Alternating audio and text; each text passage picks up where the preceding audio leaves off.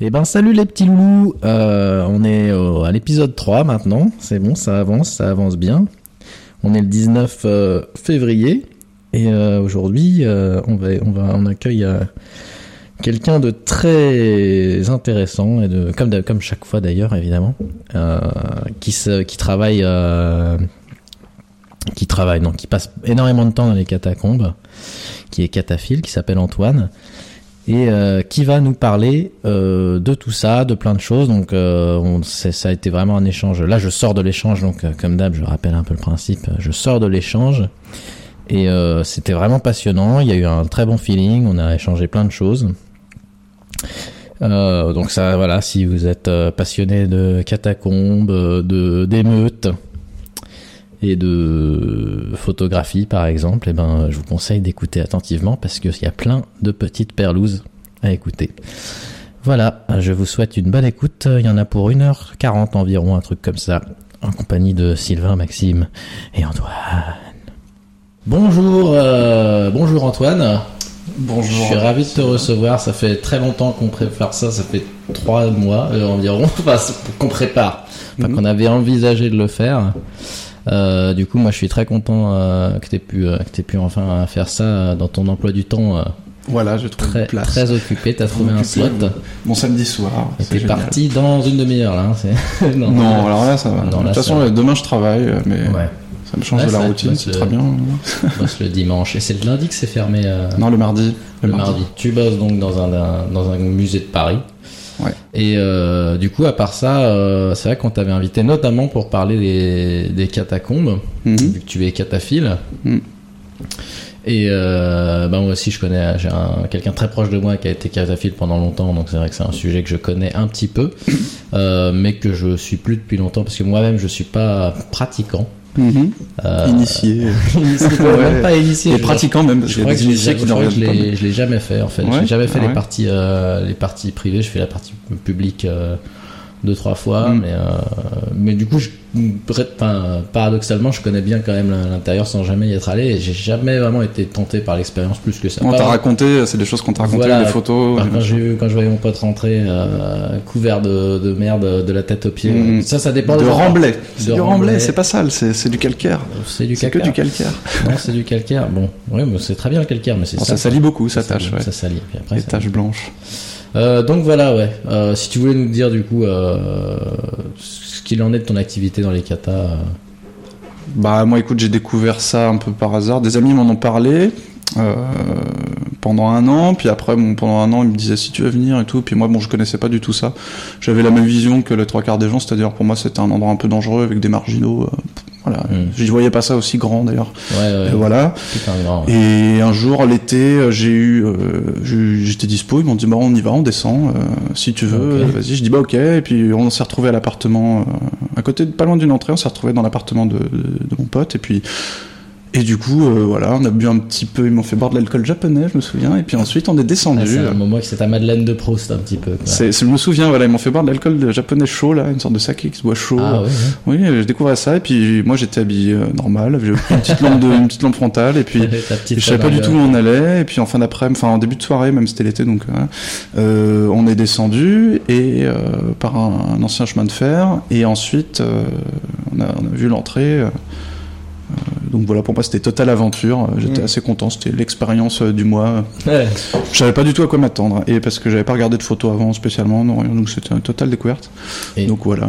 et du coup, c'était le coup de foudre euh, d'un coup ou, euh, Ouais, on n'a pas fait une grande distance. Rétrospectivement, enfin, quand j'y étais, j'avais l'impression de faire un truc de fou, euh, qu'on est allé loin. En fait, bon, on n'a Mm. pas fait tant que ça.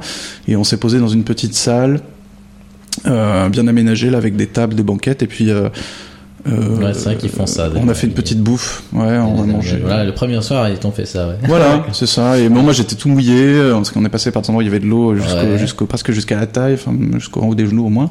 Et euh, donc, j'étais tout mouillé, j'avais un peu froid, mais c'était bien parce que j'étais émerveillé par le truc. Et ouais, du coup, après, j'ai décidé de, quand on est ressorti, je me suis dit, j'ai eu le déclic, je me suis dit, bon, bah, faut que je connaisse mieux cet endroit, quoi. Ça va occuper mes, mes soirées. Ouais, et même du coup, à ce moment-là, tu te rendais pas compte de la, de- du, dans quoi tu foutais les pieds, quoi. Parce que c'est- Pas vraiment. Ah non, bah non, pas du tout. Ah bah non. Je sais que c'est gigantesque. Maintenant, j'ai ma vie, ma, ma- maintenant ma vie dépend de ça. C'est-à-dire, j'ai mon cercle d'amis euh, très proches dedans. Ouais. C'est un peu une communauté que j'ai intégrée et qui me voilà. tu puis même le milieu, je fais Ouais. des études dessus, j'ai travaillé à l'université, j'ai fait un mémoire là-dessus. Ah ouais. Et là, je continue à écrire dessus, je fais des, conférences. euh, Très bien. Ah Et puis des articles, des Je projets d'articles, J'avais ouais. invité quelqu'un. mais du coup, tu te considères comme un, une, une pas une pointure, mais un- quelqu'un qui s'y connaît dans le sujet. Quelqu'un qui connaît, il y en a d'autres. Voilà, un, passionné en fait, un passionné. Et Je tu sais te passionné. repérer. euh, moi, je sais que ouais, on m'avait dit que notamment, il y a des gens qui connaissent. Enfin, c'est bien d'y aller avec quelqu'un qui connaît relativement Oui, bien, bah oui. qui peut se déplacer à la rigueur tout seul, qui connaît les, beaucoup d'entrées, euh, beaucoup de sorties. C'est un très déconseillé. C'est même. Bah, t'y vas avec qui tu peux, c'est-à-dire faut, faut voilà, c'est le, le- le- les gens que tu rencontres qui sont susceptibles de t'y emmener, tu les suis. Il y en a des plus ex- plus ou moins expérimentés. Tu peux directement tomber sur quelqu'un qui connaît tout, tu vois, un ancien, ou tu peux tomber sur quelqu'un qui connaît pas trop. Euh, moi, la, la seconde fois que j'étais allé donc tout seul, enfin j'étais pas tout seul, j'étais avec un ami, un de mes meilleurs amis, euh, qui aimait Ouais. bien l'aventure aussi. On y allait, voilà, euh, comme ça. J'avais trouvé des plans, je m'étais démerdé pour avoir des plans, et du coup, euh, on est tombé sur des gens qui avaient l'air plus expérimentés de nous dans le, le sud du réseau, et on leur, on leur- a demandé si on pouvait les suivre jusque dans le nord du réseau. Donc, ouais. pour nous, c'était la grande traversée. Ouais, la grosse Et, et là, j'ai appris aussi. plein de choses. Tu vois, j'ai fait ma première traversée du réseau, mais j'étais pas seul. Ouais. J'étais avec des gens. Je suivais. En fait, j'étais un touriste. hein. Comme on dit, les touristes, c'est ceux qui découvrent D'accord. ouais, ouais. euh, le lieu, qui connaissent pas euh, trop, quoi. Donc il faut, ouais, faut, faut pas les, faut pas les, faut pas lâcher les autres. hein. Ouais, c'est ça. Bah non, lâchez pas. Au début, moi, j'avais, ouais, j'étais en mode, je lâche pas. euh, ouais, ouais, parce que je connaissais pas, quoi. Mhm. Voilà. Maintenant, euh, c'est, c'est ma maison. D'accord. Ouais, ouais, ouais. Ça Ah, tu, crées- tu dors dedans des fois carrément. Ça m'est arrivé. Ça je suis pas un grand amateur. Il y en a qui adorent dormir dedans et Ah, tout. Bon, moi, j'aime bien le confort. Moi, moi, j'ai- dans l'idéal. d'horloge interne. euh, Ouais, ouais, c'est c'est assez pas, c'est pas mal, c'est déboussolant et puis ça permet d'avoir du calme. euh, T'es à l'abri des ondes, à l'abri Ouais. du bruit, à l'abri la, même de la pollution, l'air en bas et quand euh, moment qu'il n'y a pas trop de fumée, c'est cool, l'air est frais et puis euh, y a pas trop de fumée. ouais, ça s'enfume vite, tu vois, genre aquarium, etc. Notamment et euh, et sinon bah ouais, donc moi ça fait maintenant 4 ans que je descends et je me suis D'accord. Bien intégré au, Moi, je crois que au t'as, milieu, ouais, t'as commencé à peu près quand mon, mon pote a fini en fait. de sans doute ouais. Euh, du coup, à lui, il était de la génération euh, juste avant ça, mais du coup, ils avaient déjà des trucs comme le château. Je sais pas si les châteaux existent. Oui, bien sûr, ouais. Euh, les, les frottes connards. J'avais vu des Ouais, reportages les FC, ouais, ouais. pour, pour ces dont certains sont devenus des amis. Je Ah ouais connais certains maintenant. ouais. Ils paraissent, bah moi du point de vue de mon, mon pote c'était, euh, mais ils étaient mal vus quoi, c'était les connasses. Ouais, ils sont, ils sont, ouais, ouais, en fait, ça varie au, ça varie au cours du temps, ouais, se selon les en- positions. en conflit avec. euh, Ouais. J'aurais plus pensé que t'étais de l'autre côté, le côté. Moi, je suis au milieu. Je, en fait, je suis passionné des catacombes. C'est-à-dire que pour moi, les catacombes, c'est une faune particulière, c'est un endroit particulier. Et euh, quand je parle de faune, je parle des gens que tu peux rencontrer là-dessous, des passionnés, Mhm. des, des gens qui viennent régulièrement. Et euh, il y a de tout en fait, parce que tu t'aperçois que cet univers-là, il est vachement, euh, il est, comment dire. C'est très hétérogène en fait. Il y a de tout. Il y a les taggers, il y a les, ceux qui aiment l'histoire, euh, ceux qui vont rien faire, ceux qui vont faire que faire la teuf. Mais tout ça, en fait, c'est le réseau. Ça participe du réseau. C'est-à-dire que moi, le réseau, je l'ai découvert avec les tags et sans les tags, c'est vrai qu'il y a certains endroits qui seraient pas ce qu'ils sont aujourd'hui. Donc, euh, tu vois, faut Ouais. faire la part des Ouais, choses. Bien sûr, tout à fait. Il y a les- il y a justement, des taggers qui- C'était déjà un sujet à l'époque, en effet. Ouais.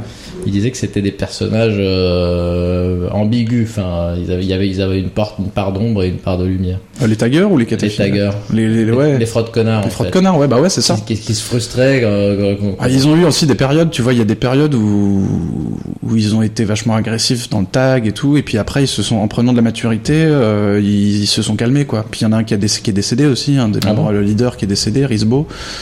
Ça, ça a calmé un peu le truc, ça a poussé à la les réflexion, et entre autres, D'accord. euh, à l'extérieur, hein, pas dans les catins. Ah, ouais. Et du coup, euh, mais il est mort assez jeune, ouais. Mhm. Et euh, Peut-être pour expliquer juste le concept du nom de, de connard, c'était euh, parce qu'il y avait euh, un conflit du coup avec des personnes Ouais. qui nettoyaient. euh, Voilà, bah, en fait, qui ce- leur tag et du coup ils avaient décidé de taguer un peu partout fraude connard. C'est ça, parce qu'en fait, ça, la petite histoire, c'est que ce groupe-là, ils avaient fait une salle vers Cabanis, dans le secteur Cabanis. Ils avaient fait, euh, d'ailleurs, j'avais joué avec le, le mot Cabanis, qui est le nom de la rue située au-dessus. Il y avait Mhm. une petite salle qui était un vrai dépôt d'ordures. Ils ont nettoyé le truc, et puis euh, ils se sont dit, il y avait des murs assez propres, euh, assez plats, et ils se sont dit, on va, on va faire une sorte de grande fresque dans toute la salle, et ils ont fait une sorte de jungle avec des feuilles de cannabis, justement. Et euh, ils étaient tout contents de leur truc, et c'était sympa. Et bah, il y a des gens, euh, des cataphiles qui étaient, qui sont des puristes, euh, c'est-à-dire anti-tag, anti-peinture. Pour eux, euh, c'est le calcaire vierge qui est l'idéal. Euh, et bah, ils ont tout frotté, et du coup, bah, ils étaient dégoûtés, ouais. Et donc Ouais, après, ils se sont dit, bah, tu veux frotter, bah, frotte connard, quoi. Et on va refaire tout, on va déglinguer tout le réseau. Voilà. C'est bon. Ouais, bon, ça fait au moins ça fait de la vie, ça fait des petites querelles internes. Ça fait du capture the flag et compagnie. Ah bah c'est ça, c'est des histoires de groupe, de, il y en a. hein. Ouais, ouais, ouais. Et Du coup, ouais, ils existent encore. euh, Il y a, maintenant, il y a moins d'antagonisme, il y a pas, non, ça a un peu changé, hein, c'est, les fraudes connards, ils ont évolué, c'est-à-dire qu'il y a toujours des fraudes connards, il y a toujours des gens qui vont euh, graffer fraude connard. Quoi, c'est comme les Space Invaders que tu vois dans Paris. euh, Tu dis la moitié, ça doit être des. Ah non, là, ceux qui taguent fraude connard, c'est des fraudes connards. je pense. Il y a une patte, Il y a euh, peut-être des faux, mais je veux dire, Oui, il y a bon, peut-être euh, des faux, mais Non, bon. en général, moi je- j'en connais, il y en a. Après, ils sont devenus les gardiens du temple, euh, GDT, tu vois. Donc là, déjà dans le Ah. nom, ça change, tu vois. Ils se sont dit, bah ok, euh, on peut. euh, Enfin, ils sont pas tous là-dedans, les fraudes connards, mais la, la bonne partie a rejoint un peu ce, ce crew-là. Et, les ils conservent les, sais, les vieilles fresques euh, des années Ouais. 80, tout ça, ils les retapent, notamment la plage, ils avaient refait la, la, la Ouais. fresque de la vague de ouais. Et puis euh, et voilà quoi, ils continuent de taguer parfois hein, à droite à gauche, mais maintenant leur démarche elle est plus artistique et puis ils vont est moins agressive en fait. Ils ont ils font aussi de la rénovation, ils, ils comprennent mieux le concept de de patrimoine on va dire. voilà. Mhm. Ouais, ouais. Eux aussi ils font partie du patrimoine, tu vois, leur tag et du coup ça les sensibilise aussi à- au patrimoine ancien, donc ils, ils ont trouvé un meilleur équilibre on va dire. Puis, de toute façon, il reste des zones à exploiter. euh, Enfin, ils, ils peuvent s'exprimer encore, je pense. Ouais, mais justement, il y a aussi, il faut savoir que les zones qui n'ont pas été exploitées, et, euh, il y a- Ouais. moi j'aime par exemple, j'aimerais qu'elles soient, Qu'elles soient restent vierges. Il faut qu'il y ait des zones qui restent vierges, tu vois. Bien sûr, Il y a des sûr. endroits comme le sud de- du réseau qui est complètement tagué, complètement déch- déchiré par le tag. Il y a des très belles fresques, il y a aussi du tag vandal, euh, des couches sur couches de vandal. ouais. Euh, après, dans le nord, qui est la partie la plus préservée du réseau, où tu peux voir de belles galeries, des belles consolidations euh, telles qu'elles étaient euh, au 18e, euh, 19e siècle. Mhm. Euh, et bah, euh, c'est de plus en plus défoncé et pas forcément par les 18e, fraudes connards. C'est surtout des, des petits jeunes qui viennent là et qui, euh, qui taguent en fait parce que c'est un- c'est vierge, il y a, rien, donc ils ont de l'espace, ils viennent taguer.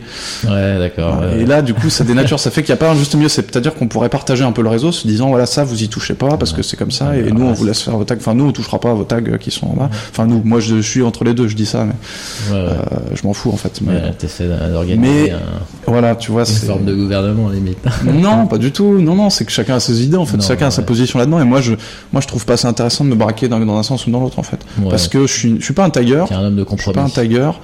Et euh, mais en même temps, je considère qu'il y a des très beaux tags, il y a des très belles fresques, il y a certains taggeurs qui sont sympas, qui font des trucs sympas, qui connaissent, qui font partie de l'histoire des katas en fait, Mhm. qui sont depuis longtemps, qui ont fait des choses, des salles, tu vois. Donc je vais pas me braquer directement sur ce compte ces gens-là parce qu'ils ont tagué, tu vois. Non. Puis il y a les taggeurs, les graffeurs, il y a ceux qui font aussi des super fresques. Enfin parfois c'est les deux. Euh, moi, ce que j'aime pas trop, c'est le tag vandal, tu vois. C'est genre marquer son blase comme ça à l'arrache. Ouais, ça, moi, ça m'intéresse pas en tout cas. Peut-être ici. Ça m'intéresse euh, pas du tout. Ça intéresse très peu de personnes, je pense. hein. Bah, sauf ceux qui le qui Ouais, pratiquent ouais, ça, quoi. mais-. Euh, Il y a toujours une salle de cinéma. euh, Ouais, ce qu'on appelle ça, la salle ciné ou, de- ou soleil. Ouais, il y a toujours, hein, toujours, toujours. Il y a de temps en temps des projections, des pièces de théâtre même parfois. Ah, ouais. c'est plus rare, mais ça arrive. Ça, comme il y a de l'espace, on peut organiser des pièces de théâtre. C'est cool. Ça fait vraiment bas de cave. Euh, j'avais ouais, j'avais une anecdote notamment que tu connais peut-être là c'est plus sur le le côté justement qu'il y a des un truc qui se sait peut-être pas euh, pour ceux qui connaissent pas les catacombes c'est que il y a des accès euh, dans des lieux dans des monuments historiques privilégiés auxquels tu peux avoir par les catacombes notamment l'histoire du Panthéon t'en avais entendu parler? Oui, alors par contre, ça, c'est plutôt une intox. C'est-à-dire, il n'y a pas d'accès. Ouais. euh, non, non ouais il justement n'y a pas d'accès. Il n'y a pas de carrière sous le Panthéon, il n'y a pas je me- d'accès. Ouais, mais alors Euh, comment ils ont Parce que moi je sais que c'est un, c'est- véridique. Ah bah, euh. l'accès, bah, ils te l'expliquent dans mecs. leur livre en fait. hein. Ah, et du coup, Ils te l'expliquent dans leur livre. Euh, qu'on peut trouver encore, hein, euh, qui s'appelle La culture en clandestin, donc euh, de Lazar Kunzmann, mhm, mhm, qui est quelqu'un que j'ai pu rencontrer euh, pas mal de fois d'accord. Euh, et il t'explique, bah, ils ont fait plutôt, c'est plutôt une étude euh, du lieu avec euh, une capacité particulière qu'ils ont développée à refaire des clés. En fait, c'était pas lié aux catacombes. euh, C'est au- Non, Ils c'est lié parce que ils les gens, les gens qui ont fait ça, il y en a certains qui sont des cataphiles. Donc c'est la même, ça participe de la même, euh, tu vois, de la même, un peu de la même intention, de la même motivation. Tu vois, l'exploration. Le, la... Alors eux, ils ont été là-bas pour rénover. Avant tout, c'était pour rénover Ouais. l'horloge qui Ouais, était laissée en, en état délabrement par les monuments historiques. Euh, eux, ils sont allés avant tout pour rénover cette horloge, mais après, ils ont exploité le potentiel du lieu, parce que eux, leur philosophie, c'est d'exploiter le potentiel euh, des lieux délaissés, des délaissés urbains. Donc, Mm. c'est-à-dire pas l'exploiter commercialement, bien sûr, mais l'exploiter euh, pour euh, le faire vivre, en fait, culturellement parlant. Donc, y Mhm. faire des, du- projeter des, des films, y faire du théâtre, des concerts, des choses comme ça. Et les- catacombes, c'est ça, entre autres, tu vois.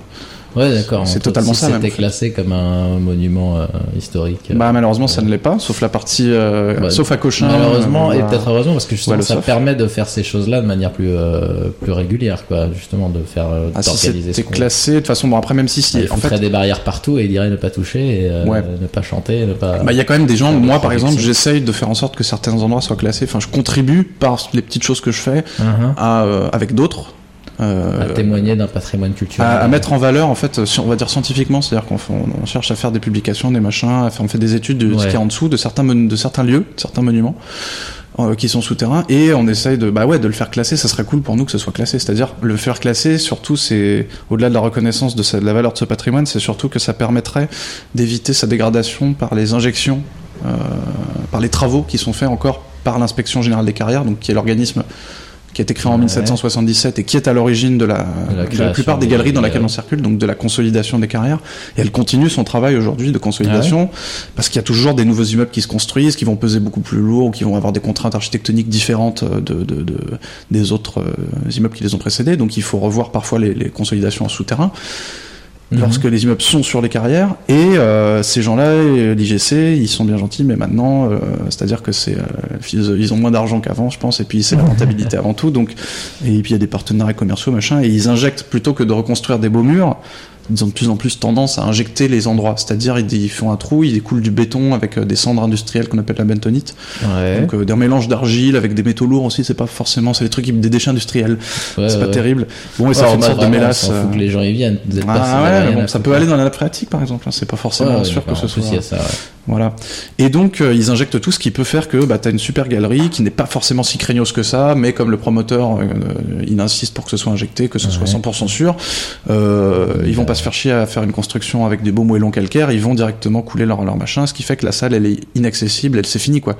Faudra des travaux titanesques pour, des, pour enlever ça après. C'est-à-dire qu'il y a des endroits ouais. où tu as des vieux graffitis, tu peux avoir des graffitis, de, des épures là, avec, au fusain, euh, laissés par Mhm. des carriers ou des soldats qui sont passés dans les carrières. Et par exemple, tu as des endroits Putain, où tu as ouais. des phrases comme Vive la République, À mort le roi, tu Ouais. as des, des, un dessin de la guillotine, tu vois, tu as l'arbre de la liberté, tu as des caricatures, de, une caricature d'un peut-être de Napoléon III, mais bon, euh, tu vois, il y a des choses comme ça qui sont les graffitis qu'on trouvait dans les rues de Paris avant et qui maintenant n'existent évidemment plus en surface et qui Non, sont ouais. seulement préservés en souterrain et c'est quand même fou. ils préservent les façades des boulangeries et des trucs comme ça, mais à part ça. Ouais, ça parce que c'est pas trop dur à préserver en plus, mais bon, ça- euh, ça ces graffitis là, pas tu vois, ils font partie de l'histoire et ils sont détruits par ces, ces injections et puis même le, le- la surface des carrières, elle est amoindrie euh, d'année en année, on va dire, à cause de ces injections qui Mhm. sont quasiment irréversibles. Ah, ouais, ouais. Et euh, alors il y a une, autre histoire du coup euh, dont j'avais pensé à parler. C'est on m'a, j'en avais plusieurs, mais j'ai, ah, oublié de noter, c'est pas grave. Euh, sur les, euh, est-ce que tu as entendu parler toi d'histoires de gens qui se perdent dans les euh, les cathares? Et comme quoi normalement, enfin euh, notamment, on fait souvent appel à des, des cataphiles expérimentés pour euh, pour organiser des recherches. Que genre les pompiers descendent pas. Ouais, si les pompiers descendent, mais en fait, bon, parmi les, on va dire les autorités habilitées à descendre, t'as donc les pompiers de Paris qui ont Ouais. des petits, euh, ils sont formés, euh, ils y vont pas tous, mais certains, ils vont, on les voit, ça arrive qu'on les croise euh, en balade. En fait, ils, ils se font balader en Ah, bas ouais. pour découvrir Ah, le milieu. Ils font ça quand même. Ouais, ouais, ça arrive. Moi, ça m'est ré- régulièrement arrivé de tomber dessus, puis ils sont super sympas, on se pose et tout. Mhm. Euh, les pompiers de Paris, la police, donc le, le t'as un corps de la police nationale là, qui est spécialisé pour c'est la brigade sportive en fait de la police. Ils ont un petit groupe qui est spécialisé dans l'intervention en carrière. Ah d'accord. Ils sont pas, ils sont pas beaucoup, mais euh, Et ceux-là quand tu les croises, c'est moi.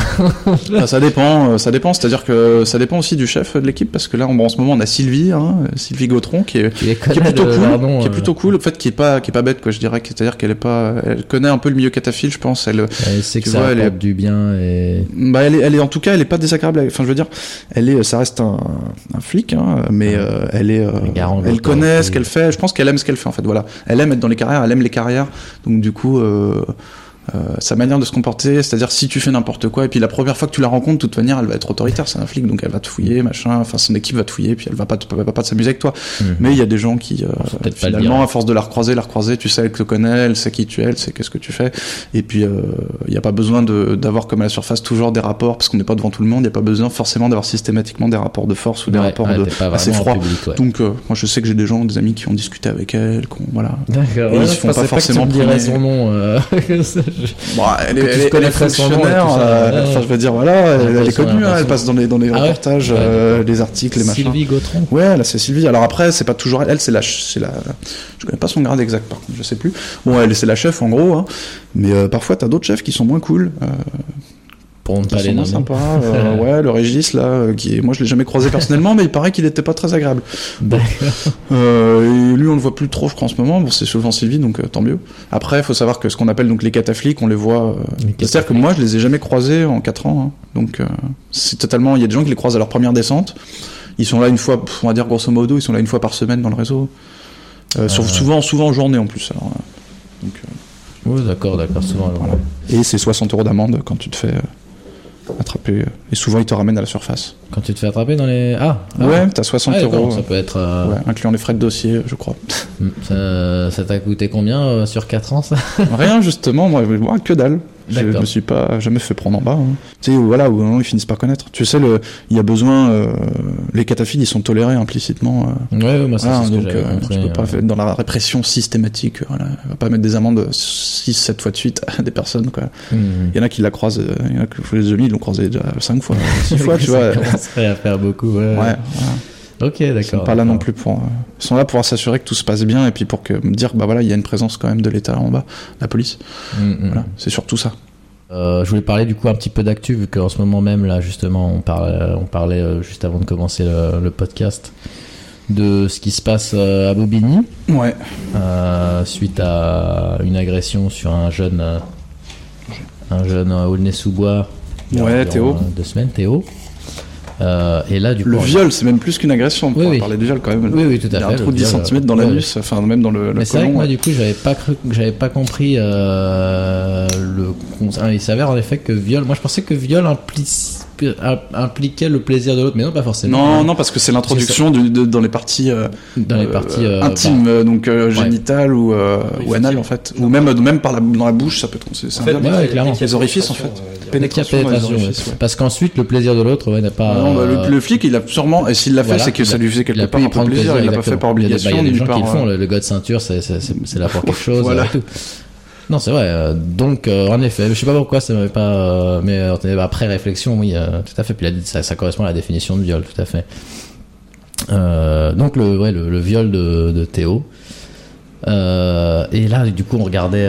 Il y a eu un petit rassemblement à Bobigny. On regardait sur sur Periscope et il y avait vraiment pas mal de monde. Ça gueulait pas mal. Il y a un Mm. hashtag émeute 93 euh, qui tourne sur sur Periscope. Ouais, ouais, ouais. Bah du coup t'as un, t'as un truc à dire là-dessus ou euh, Bah que que tout ça, ça me surprend pas quoi. Enfin, alors, ça me surprend pas que les flics soient capables de faire ça. Pas tout parce que tu dis pas que tous Mhm. les flics sont mauvais. Moi, j'ai des amis flics et euh, je suis pas de, de ceux qui vont te dire que systématiquement les policiers sont pas des humains. Je, suis- je serais jamais devenu flic moi-même, mais euh, voilà, je dois dire, c'est une partie des policiers euh, qui est, c'est souvent dans les cités justement, malheureusement dans la BAC ou alors dans les forces anti-émeutes. Bon, peut en faire l'expérience facilement. euh, Ouais. mais, euh, Enfin, euh, qui sont, bah ouais, qui en profitent, quoi, qui abusent, qui sont souvent, alors souvent, moi je veux pas dire, c'est des gens qui sont, euh, j'en ai côtoyé, j'en ai vu, euh, et j'ai même une fois, moi j'ai subi une petite bavure euh, Ah ouais? quand j'étais plus jeune, j'étais mineur d'ailleurs. Euh, et il n'y a pas eu de suite, parce qu'il n'y avait pas de preuves. Et euh, mais c'est des gens qui sont, sais, souvent c'est des clichés, quoi. C'est les gros beaufs, des machos, des. Alors, tu vois, Ouais. l'électorat euh, du Front National. Enfin, au sein de la police et de la gendarmerie, t'as 60% qui votent, euh, qui déclarent voter euh, extrême droite. Donc voilà. Mhm. Alors, les autres, tu t'es tenté de te dire peut-être qu'ils votent même pas extrême droite parce qu'ils sont plus au-delà. Pas tous, mais une, encore une partie. Tu vois, ah ouais, genre génération identitaire, ouais, tout il y a ça, plus des gars qui sont, qui sont carrément dans le, le, le- surtout surtout ce. FN là quoi, le FN Ouais. euh, qui a Bah, tu vois, du coup, euh, t'as ces gens-là euh, qui sont, euh, voilà, qui ont, qui ont le pouvoir et qui représentent la loi et qui sont dans les cités Ouais. et qui ont des armes entre les mains, quoi. Donc, euh, Mm, mm, mm. que ce soit des armes de, des matraques non létales, enfin, non létales, on peut tuer avec une matraque, hein, mais à létalité atténuée, on va dire, ou des armes létales comme des flingues, quoi. On Ouais. leur donne ça et en même temps, ils ont pas la, la hauteur, je pense, morale et la partialité qui fait qu'ils peuvent exercer correctement leur boulot. Mm, Donc ça, en fait, ces situations-là, tous ces cas qui sont médiatisés, ces- ça donne une bonne vitrine à, euh, à ce problème en fait. Ça fait que là, tu vois plein de gens sur Internet qui publient des vidéos de parfois d'il y a un an, deux ans, parfois des trucs qui sont passés la même semaine que le, le, le, le viol de Théo. Euh, ils publient toutes ces choses, toutes ces exactions des flics, euh, notamment, donc, quasiment principalement dans les banlieues. Quoique, il y en a eu aussi à la manifestation de la travail, hein, on en a vu. Euh... mais et du coup, bah moi, je pense que c'est pas une mauvaise chose. Hein, ça met en ex ça met en exergue ce problème. Fait. Et d'ailleurs, tu vois, François Hollande s'est déplacé au chevet de, de, de, de Théo, Théo ouais. ce qui est, moi, j'ai jamais vu ça. Je crois pas avoir ah vu un président de la République faire ça. Tu vois, c'est un mec de cité. Euh, Vous pouvez pas se déplacer au chevet d'Adama. Enfin, ça, ah bah ça, malheureusement non. Mais même il a, il me semble qu'il a pas été très réactif là-dessus. Là, ils ont vraiment parce qu'il est carrément mort Adama, donc ils ont bah, un peu étouffé le truc. Tu vois, là, ils ont des flics à punir. Euh, il, Adama, bah, témoin, le mec est vivant. Tu vois, ouais. voilà, c'est ça. Et puis il y a eu, il y a eu un film, euh, c'est filmé, donc euh, ouais, tu vois, c'est c'est c'est plus chaud pour eux. C'est plus chaud. Hein. Bon, au final, moi, je préfère me faire violer que de crever. Hein. Euh... bah, c'est sûr, mais.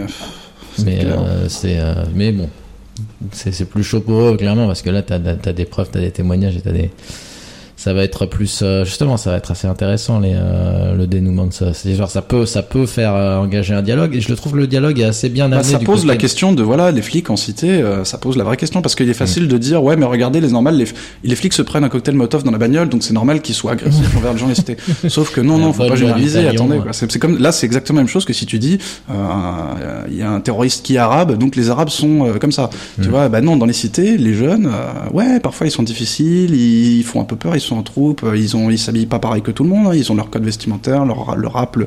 tu vois c'est un monde un peu à part et ça se comprend socialement parlant il y a des il y a des il y a des causes économiques et sociales à ça hein. c'est pas que des petits euh, jeunes qui enfin, c'est pas que des jeunes de banlieue qui non il y a pas bah y a pas que des jeunes de banlieue là des, justement... des, des, cocktails molotov dans des bagnoles de flics hein t'as des t'as des jeunes de la non. bourgeoisie euh... non t'as pas forcément non non non tu peux avoir non non tu peux avoir d'autres choses ouais, ouais. Mm. Mais ce que je veux dire, c'est que souvent, voilà, on dit, bah, c'est dans une cité, donc les mecs, c'était des petits cons, ils méritent. Enfin, souvent, c'est un peu le traitement rapide qui a fait de ces affaires-là. Sauf que là, le Théo, en question, euh, il est intervenu dans une histoire, il avait rien fait. Il est connu pour être un, plutôt un médiateur, quelqu'un d'assez cool, tu vois. Il travaillait, il me semble, si je dis pas de conneries, il travaillait au centre de loisirs ou je sais plus quoi. Il, bon, tu vois. Euh, oui, voilà. Ça, et, et, tu vois, ça montre un peu que tout le monde se prend des, des bananes par les flics ou des, des insultes, des coups, euh, des peut être victime de bavures. Il n'y a pas forcément que les grands méchants euh, avec des kalachnikovs qui braquent des banques, hein, ça justement ouais. non. Je me souviens du truc qui avait fait très mauvais genre dans un extrait vidéo qui avait été passé sur TF1, c'est ce qui m'avait surpris à l'époque. Euh, des mecs qui, qui essaient de provoquer, c'était peu, peu long, peu le temps après, il y a des euh, les, les, deux, les deux jeunes qui sont morts dans un c'est quoi dans un truc électrique un, un transformateur ouais. un transformateur. Et du coup les mecs pour provoquer euh, les gamins tu veux finir dans un transformateur toi aussi? Ouais ah bah oui tu vois ils provoquent et c'est dégueulasse ça c'est horrible hein. c'est comme si tu disais tu veux finir au four quoi. Merde, on est, merde on est filmé là. C'est bah ils ont dû se rendre compte qu'ils ont complètement merdé et tu te dis que là ils se sont un peu lâchés. Enfin ils ont bah, les flics ils, manquent tu sais les flics non seulement ils ont leurs idées un peu extrêmes tout mais en plus je pense ils ont pour certains ils manquent ils manquent de recul tu vois. C'est à dire que ok t'es flic tu sais que tu vas être flic tu peux si tu es envoyé sur des missions en cité dans des zones et tout bah oui tu vas te retrouver face à de l'hostilité, face à des jeunes qui sont comme ça. Ouais. C'est, ça t'empêche. Moi, enfin, moi, je me dis, euh, peut-être c'est plus facile à dire qu'à faire, mais ça doit pas empêcher de garder une éthique ouais. et de, de, rester droit et tu vois, d'être exemplaire en fait. Même Cazeneuve, il leur a rappelé, il leur a dit, euh, les agents de police représentent l'État, ils doivent être exemplaires en toute situation. Tu vois, bah, c'est, c'est ce que je pense, moi. Ouais, tu vois, ils ont pas, ils font leur boulot, ils peuvent mettre les menottes à un mec et tout, euh, mais ils ont de manière générale, là, dans l'absolu, ce qu'ils ont pas à faire, c'est des violences comme ça, des violences. Euh, de, de, de, je veux dire, verbal ou physique. Ouais.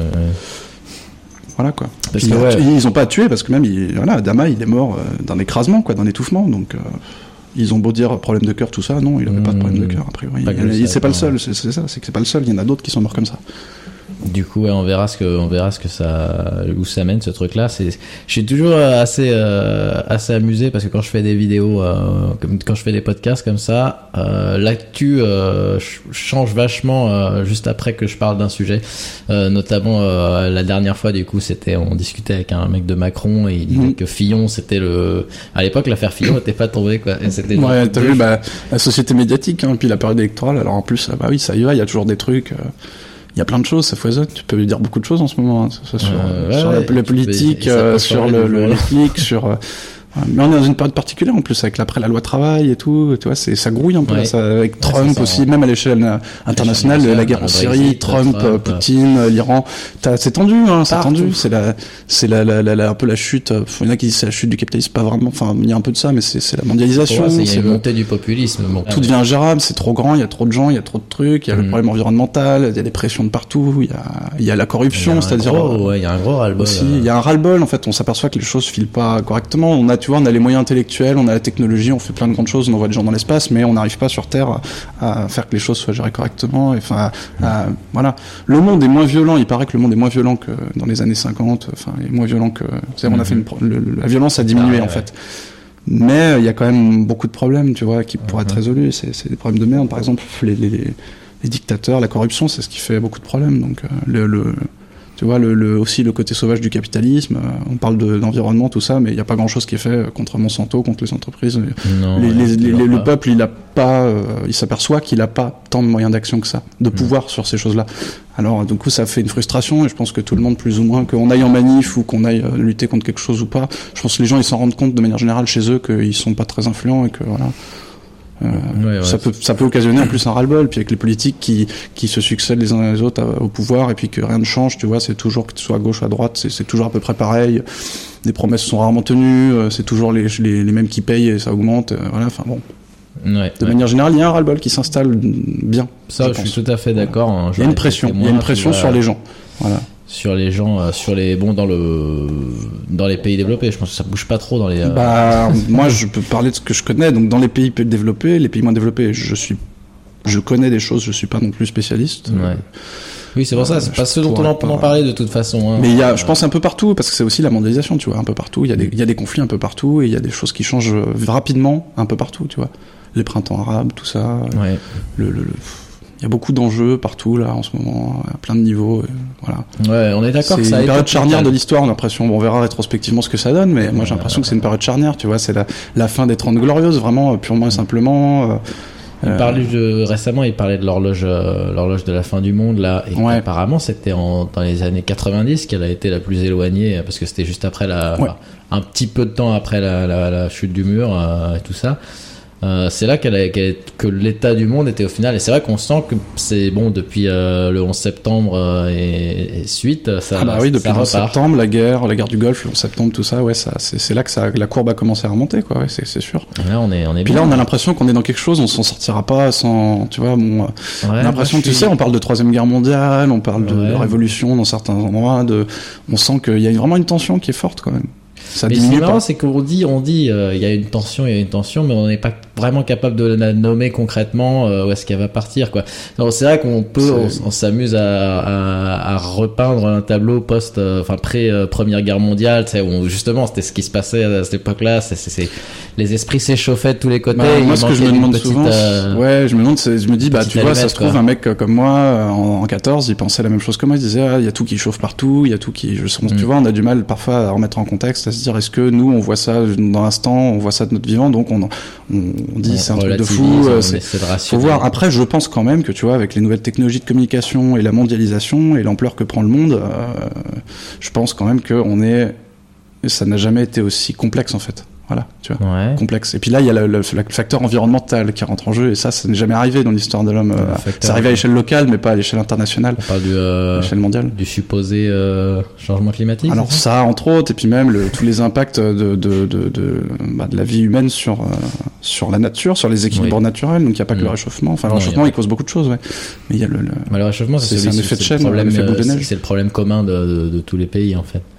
Et euh, que, que certains, euh, la, la Chine notamment, a l'air de prendre ça au sérieux. Je pense qu'ils voient ça euh, de plus en plus. Euh... Ouais, mais par contre, de là à ce qu'ils appliquent vraiment des... des, des... bah, ils sont À ce qu'ils fassent le changement, bon, il faut voir, hein. je suis pas spécialiste non plus, mais... Le- ils, ont, ils, ont, ils, ils sont à fond euh, sur le solaire en ce moment. Ils ont, Mm. ils ont. Bon, Florian pourrait en parler plus que ça parce que lui en ce moment, Florian c'est mon invité de la dernière fois, euh, macroniste là, euh, qui lui est vachement justement, il est chargé des questions environnementales euh, pour euh, pas, pas chargé, mais en l'occurrence il s'occupe plutôt des questions environnementales et énergétiques pour le pour le mouvement. Du coup, il s'intéresse vachement à Mhm. tous ces trucs là et il connaît bien les dossiers, surtout. Bah, vrai, après, il les, a- il les analyse de son point de vue, forcément. hein. Ouais, ouais, ouais, bah ouais. ouais, ouais, ouais. Mais, euh, mais du coup, c'est intéressant. Au moins, il peut t'apporter des faits. Et je sais que c'est pas du genre. à- Mm, mm. Il n'a pas du genre à, à. Mais du coup, je lui demanderai à l'occasion parce qu'il m'a, proposé déjà de refaire un truc. Je voulais continuer sur la, la, la campagne, en fait, ouais, moi. Mhm. Ça te dérange pas? Non, non, vas-y. Euh, en parlant, bah, en, en faisant justement un petit, euh, un petit euh, point de vue de chacun, euh, chacun des, des protagonistes. Mm. On peut partir sur l'hologramme direct si Ah bah ça oui, ça c'est vrai que ça c'est. Est-ce que tu l'as C'était le truc du mois ça. Euh, je l'ai pas vu en live, mais j'ai vu les, les vidéos. T'as vu la de vidéo, Mélenchon moi qui apparaît. Je trouve ça assez dingue. Ça me fait penser à Star Wars, tu vois. C'est assez futuriste, c'est pas mal. C'est C'est c'est un coup de maître au niveau communication, c'est top. Exactement, je suis C'est d'accord. pas mal. Euh, c'est vrai que mon premier, moi, mon premier point de vue, c'était euh, ouais, pourquoi euh, gadget? Et en Ouais. fait, je me rends compte que c'est c'est un des candidats où c'est le plus pertinent de le faire, en fait, je pense. Bah sans doute, ouais, c'est quand même pertinent parce que si ça avait été Macron, ça aurait été tellement téléphoné, genre ouais, regardez, euh, je, je suis dans le numérique et tout, ambiance Ouais, et tout. Mélenchon, il a avancé en premier lieu le fait que je veux être avec vous à Paris et, et à Lyon, donc voilà. Ouais, ouais, c'est Bon ça. après c'est il y a quand même de la tactique là-dedans, c'est sûr, hein, c'est pas c'est pas juste mais bon ouais, c'est un drôle de truc ouais, effectivement, ça a bien marché. Mais ça ça a fait le tour du monde hein, dans la presse. Ah ouais, euh, Ouais, ouais, j'ai entendu dire parce que en effet, ça fait beaucoup de bruit dans la presse internationale. ça devrait, enfin beaucoup de bruit. Quand même, ça a fait le tour de la presse internationale après. C'est un début, ouais. Ça a fait le tour. Bon, ça, ça s'est pas arrêté au chemin, mais ça...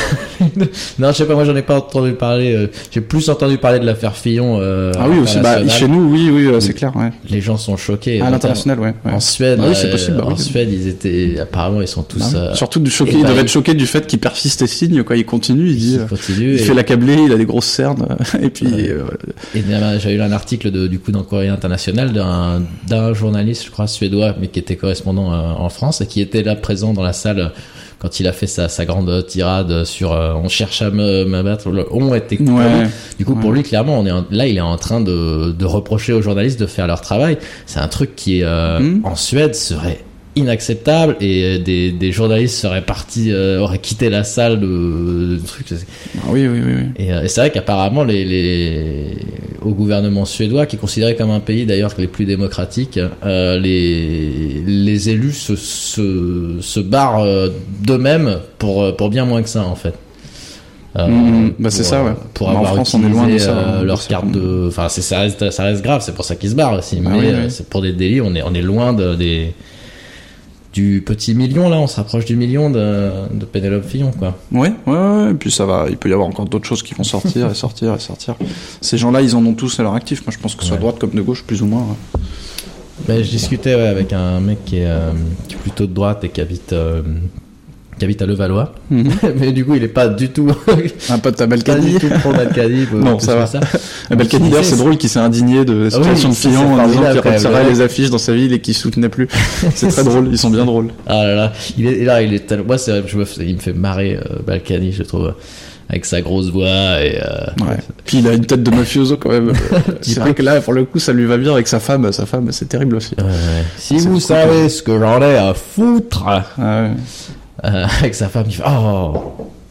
Et euh, et pourquoi du coup ouais, je parlais de ça ouais et il disait c'est quand même dingue quoi on, on va pas trouver un, un, un élu de droite euh, qui est qui est pas complètement pourri quoi genre Bah, il y en a sans doute pas des masses, ouais, je pense. Hein. Et même, il y en a qui, en fait, pour moi, c'est surtout une question de théâtre. Il y en a qui jouent mieux que d'autres. euh, je pense que c'est ça aussi. Hein. C'est Ouais, tactique et théâtre. hein. Beaucoup, pour beaucoup. Je pense que quand tu plonges là-dedans, quand tu te trempes dans la politique, dans les grandes instances, en tout cas, tu vois tout ce qui est PS et, et, et, Ouais. euh, les Républicains. Bah, forcément, euh, mais même au FN, il y a des histoires comme ça. oui oui, oui. Voilà, t'as, la patte dans le. Alors pour Mélenchon, je sais pas, j'ai pas entendu parler spécialement de choses. Non, non ça plus. m'étonnerait pas qu'il puisse y avoir des choses non aussi. Hein. Bah, non, non, non. Ça reste la politique. Hein. Mais par contre ça lui serait beaucoup plus dommageable lui ce qui est marrant c'est ce que je Ah dis bah oui. que De Mélenchon, Le ça le mettrait KO direct le si, FN, il y, aurait, un il y a encore ça. 3-4 sondages sans scandale qui changent son, son, son score euh, au, au sondage ne bouge pas d'un iota les électeurs s'en Mhm. foutent les Oui, parce que c'est par ce dépit. veulent c'est Par dépit, les de toute manière, ils vont pas. Voilà, c'est entre autres. ouais. Donc, Oui, euh, ça, et ils vont pas chercher au niveau euh, de la pureté du, enfin de, de, de l'éthique Voilà. du candidat. Ils sont beaucoup plus à même de supposer que c'est justement c'est la preuve qui s'accable, euh. De qui s'a- parce que c'est vrai qu'il y a un. Moi, je toute façon, chacun il voit ce qu'il veut dans le fond, mais après, Ouais. ça dépend à partir de quoi on tu le vois. rationalise ça euh, Ouais. comme on veut. J'ai vu un documentaire assez intéressant là sur. Netflix. Sur l'honnêteté justement et euh, comment les enfin donc là c'est clairement du point de vue des gens qui mentent et qui donc là on n'est pas franchement là euh, mais euh, et ils expliquent sur plein de sujets comment on arrive à rationaliser et à et à, à se considérer à toujours se considérer comme une bonne personne Mhm. malgré son mensonge c'est un c'est un très bon petit documentaire que je conseille qui est sur Netflix qui s'appelle Dishonesty du coup D'accord. Et euh, c'est drôle et ce qui est bien c'est C'est une sorte de biais cognitif, quoi. De, de, on se persuade que, euh, que ce qu'on pense, ou ce qu'on Voilà, voit, et, parce euh, que ça nous arrange plus ouais. Quels Oui, sont, oui, les, quels sont les, critères qui vont nous faire mentir plus facilement Mmh, euh, mmh. Ah, plus En gros, ce qu'ils font, c'est ils ont un exercice typique qui permet d'identifier euh, combien de gens ont menti dans un, un panel et à quelle intensité de mensonge. Euh, donc c'est un test scientifique, euh, bien un truc en gros, c'est bon, voilà, un petit exercice à faire et tu dois dire le nombre de bonnes réponses que tu as eu à la fin et tu gagnes de l'argent en fait. Et du coup, euh, c'est, c'est- du coup les gens mentent de façon plus ou moins honnête et gagnent plus ou moins beaucoup d'argent. Quoi. Et, euh, et en gros, ils refont cette, euh, cette expérience dans plein de cas différents avec des critères euh, particuliers pour étudier ce, qui, ce qui pousse les gens à mentir. Ils regardent si la pression sociale, par exemple, s'il y a un- une personne qui se barre direct, qui clairement a menti, Mhm. euh, un un acteur qui fait ça, bah, les gens sont plus propices à le faire aussi, tu vois. Mhm. Mhm. Ouais, ils suivent. Il y a plein de trucs comme ça et c'est vraiment euh, vraiment très intéressant. Moi je le conseille. euh. Et donc un autre point de vue qui est intéressant, il y a ça, il y a ces expériences et à côté de ça, ils interviewent des, des gens qui ont menti, qui sont souvent euh, fait condamner pour ça. Donc c'est vraiment des mecs genre un, un trader, qui a, un, un arbitre de, de NBA notamment, qui a qui a commencé à donner parce qu'apparemment c'était mais ça je comprends pas que j'en ai pas entendu parler ça va être un plus gros scandale que ce que je pensais c'est euh, que les arbitres étaient plus ou moins poussés à favoriser des grands joueurs et des équipes en fait Mhm. par la par la NBA elle-même parce que la NBA c'est une euh, Ouais, tout entreprise ça, qui doit c'est faire des de questions d'argent. Voilà, voilà tout ça derrière. Bah oui, a besoin de l'argent dénature tous les rapports. hein. et du coup, euh, si tu si tu laisses pas euh, Kobe Bryant euh, faire son Ouais. show, euh, ça ça sera pas ça sera pas terrible. On, on fera on fera moins de Ouais. on vendra moins de t-shirts quoi. Euh, bref, et ce mec-là du coup connaissait très bien le milieu des, des arbitres et tout ça, et, et en regardant les noms des arbitres et les et les matchs qu'il y avait ce soir, il pouvait euh, deviner avec une euh, une probabilité assez intéressante euh, quelles quelles équipes allaient gagner. quoi. Mhm. Et il avait dit ça à un de ses potes, ce qu'il avait pas, ce qu'il avait pas deviné de son côté, c'est que son pote était euh, donné les réponses à euh, des, des des réseaux de grande criminalité. Et du coup, il s'est retrouvé euh, dans un engrenage euh, où il a décidé de tout arrêter.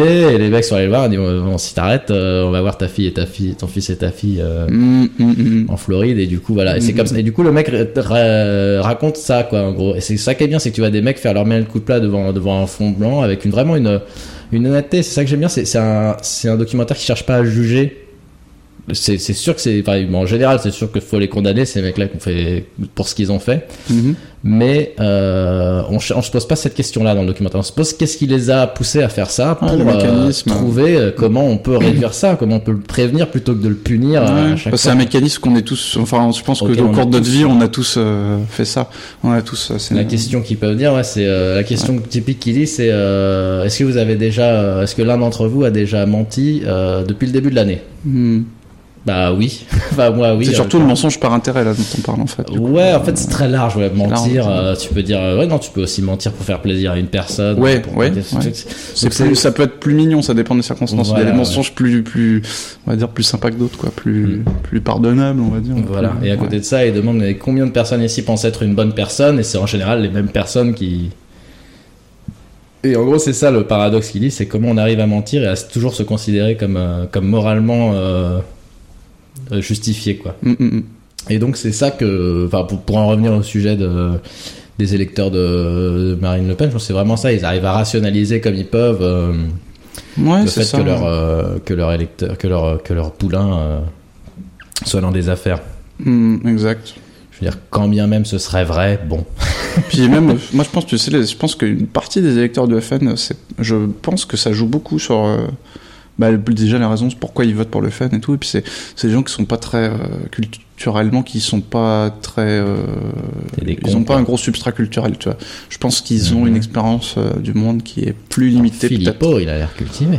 Oui, parce que ça, c'est les cadres. Les cadres, Ouais. de toute manière, c'est encore un autre, c'est, c'est autre Oui, chose. Je pense ça marche. Moi, je te parle euh, des, des- de ceux qui vont voter, tu vois, les petits, tu vois, les petits vieux, les petits, euh, Les les, jeunes même les jeunes, hein, euh. les jeunes dans, en campagne ou même en ville, hein, maintenant, qui, qui vont voter FN et tout. Je pense que quand même, il y a une fermeture d'esprit, justement, qui colle avec les idées du FN et qui est lié à un manque d'ouverture sur le monde, je pense. Mm, mm, C'est comme ça que moi je le vois. euh, Ça, remet- ça explique pas tout, mais une, je pense que c'est une explication euh, de pas mal de cas, D'accord. pas ouais. mal de cas, quoi.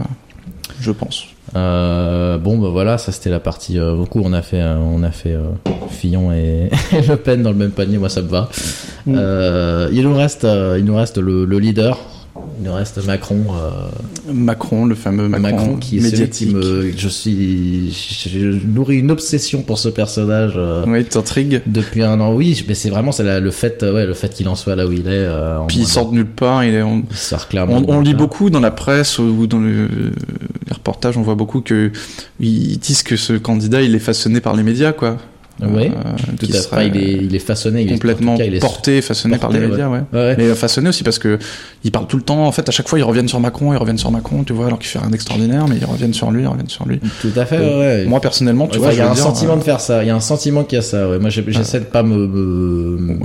Le, le supposer trop et de vraiment regarder de manière rationnelle. Mais c'est vrai que tu, tu peux pas t'empêcher de le penser que tiens, c'est marrant encore un reportage sur Macron. Moi, moi, tu vois, je vais justement partant du principe de son, de ses antécédents à Macron, de ce qu'il a fait. euh, tu vois, c'était le banquier des Rothschild et tout, Ouais. dans ce dans quoi il a trempé. euh, Moi, de base, euh, je vais pas aller chercher vers ce candidat-là. Non, voilà, Ouais, exactement. peu importe son programme, euh, ça, va passer. Pour moi, c'est quelqu'un qui va forcer, qui est beaucoup trop susceptible de refaire la même chose que ses prédécesseurs, c'est-à-dire rien faire évoluer vraiment. Donc, euh, de ce, ouais.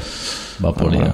je pense qu'il y a énormément d'intérêt derrière une candidature comme celle-là, qui sont pas des intérêts purement humanistes. Je sais pas si le non, mot est juste, mais tu a vois. Moi, il c'est ça Voilà. qui, ça qui me gêne avec. Mm. Enfin, c'est un des mille trucs qui me Ça gêne se voit, moi, je trouve que ça saute aux yeux, c'est un ressenti pour moi, ça saute aux La yeux, que c'est un pantin, que c'est un, c'est un pantin, que exactement. c'est une image en fait façonnée. euh, c'est est porté par l'Institut Montaigne, euh, Ouais, voilà. qu'il a des, euh. C'est le cas de tous les politiciens, mais il y en a quand même qui, je pense, sont un fond d'investissement personnel dans ce qu'ils font, enfin un fond de une volonté personnelle, une vraie volonté, une, qui ont un peu de volonté de changer des choses. Ouais, Voilà. ouais. Euh, pour les gens, parce que de changer des choses dans leurs intérêts ou dans l'intérêt des entreprises dans lesquelles ils ont bossé, Oui. ça c'est, ça on fait pas de doute. Oui. Voilà, tu vois. fout. Il y en a qui ont, oui, oui. Mais euh, c'est, moi, c'est vrai que de ce point de vue-là, je le. D'ailleurs, les Français, je pense qu'ils ont l'impression que ça. Il y a, moi, il y a certains Français, un peu comme moi, qui ont l'impression peut-être qu'on a l'impression que ça n'existe pas un candidat sincère. hein. On a l'impression que c'est de base de la politique, Ouais, c'est un jeu de magouille et qu'en fait tout ça est un théâtre. Qu'il peut pas y avoir, pour différentes raisons, il peut pas y avoir Même de sincérité. euh, de- tu sais, euh. des images un peu euh, comme. euh, pff, je sais pas quel exemple je pourrais trouver, mais tu sais, ces, ces présidents qui ont. euh, mon Mandela, ou c'est peut-être pas les bonnes images, mais tu vois, Mandela, euh, ou. Bon, le. Tché, c'est autre chose encore. Euh, c'est c'est autre chose. euh. Mais Mandela ou euh, le président du Venezuela, si je me trompe pas, Ah, qui a euh, fait parler de lui. Euh, oui, mm, oui, entre autres. Mais il y en a un autre aussi, hein, le petit Ah, président. euh, De l'Équateur. Équateur, euh, Ouais, Correa. tu vois, des gens que t'as l'impression, enfin, en tout cas, ils, ils ont, ils ont laissé une trace comme quoi ils, ils avaient une volonté de changer les choses, ils n'étaient Ouais. pas de pures marionnettes. Tout à fait, ouais. Mais en France, on trouve pas ça dans les candidats. J'ai l'impression, moi, je le ressens pas. Moi, je, je ne trouve pas ça dans les Non, candidats. non, Je ne vois pas ça. Même dans Mélenchon, non, qui, euh, pour moi, on va dire, serait le, le moins pire. On va dire, c'est-à-dire, je préférerais voir Mélenchon passer que les autres, parce Ouais. que je me dis, on sait- allons voir ce qu'il va faire.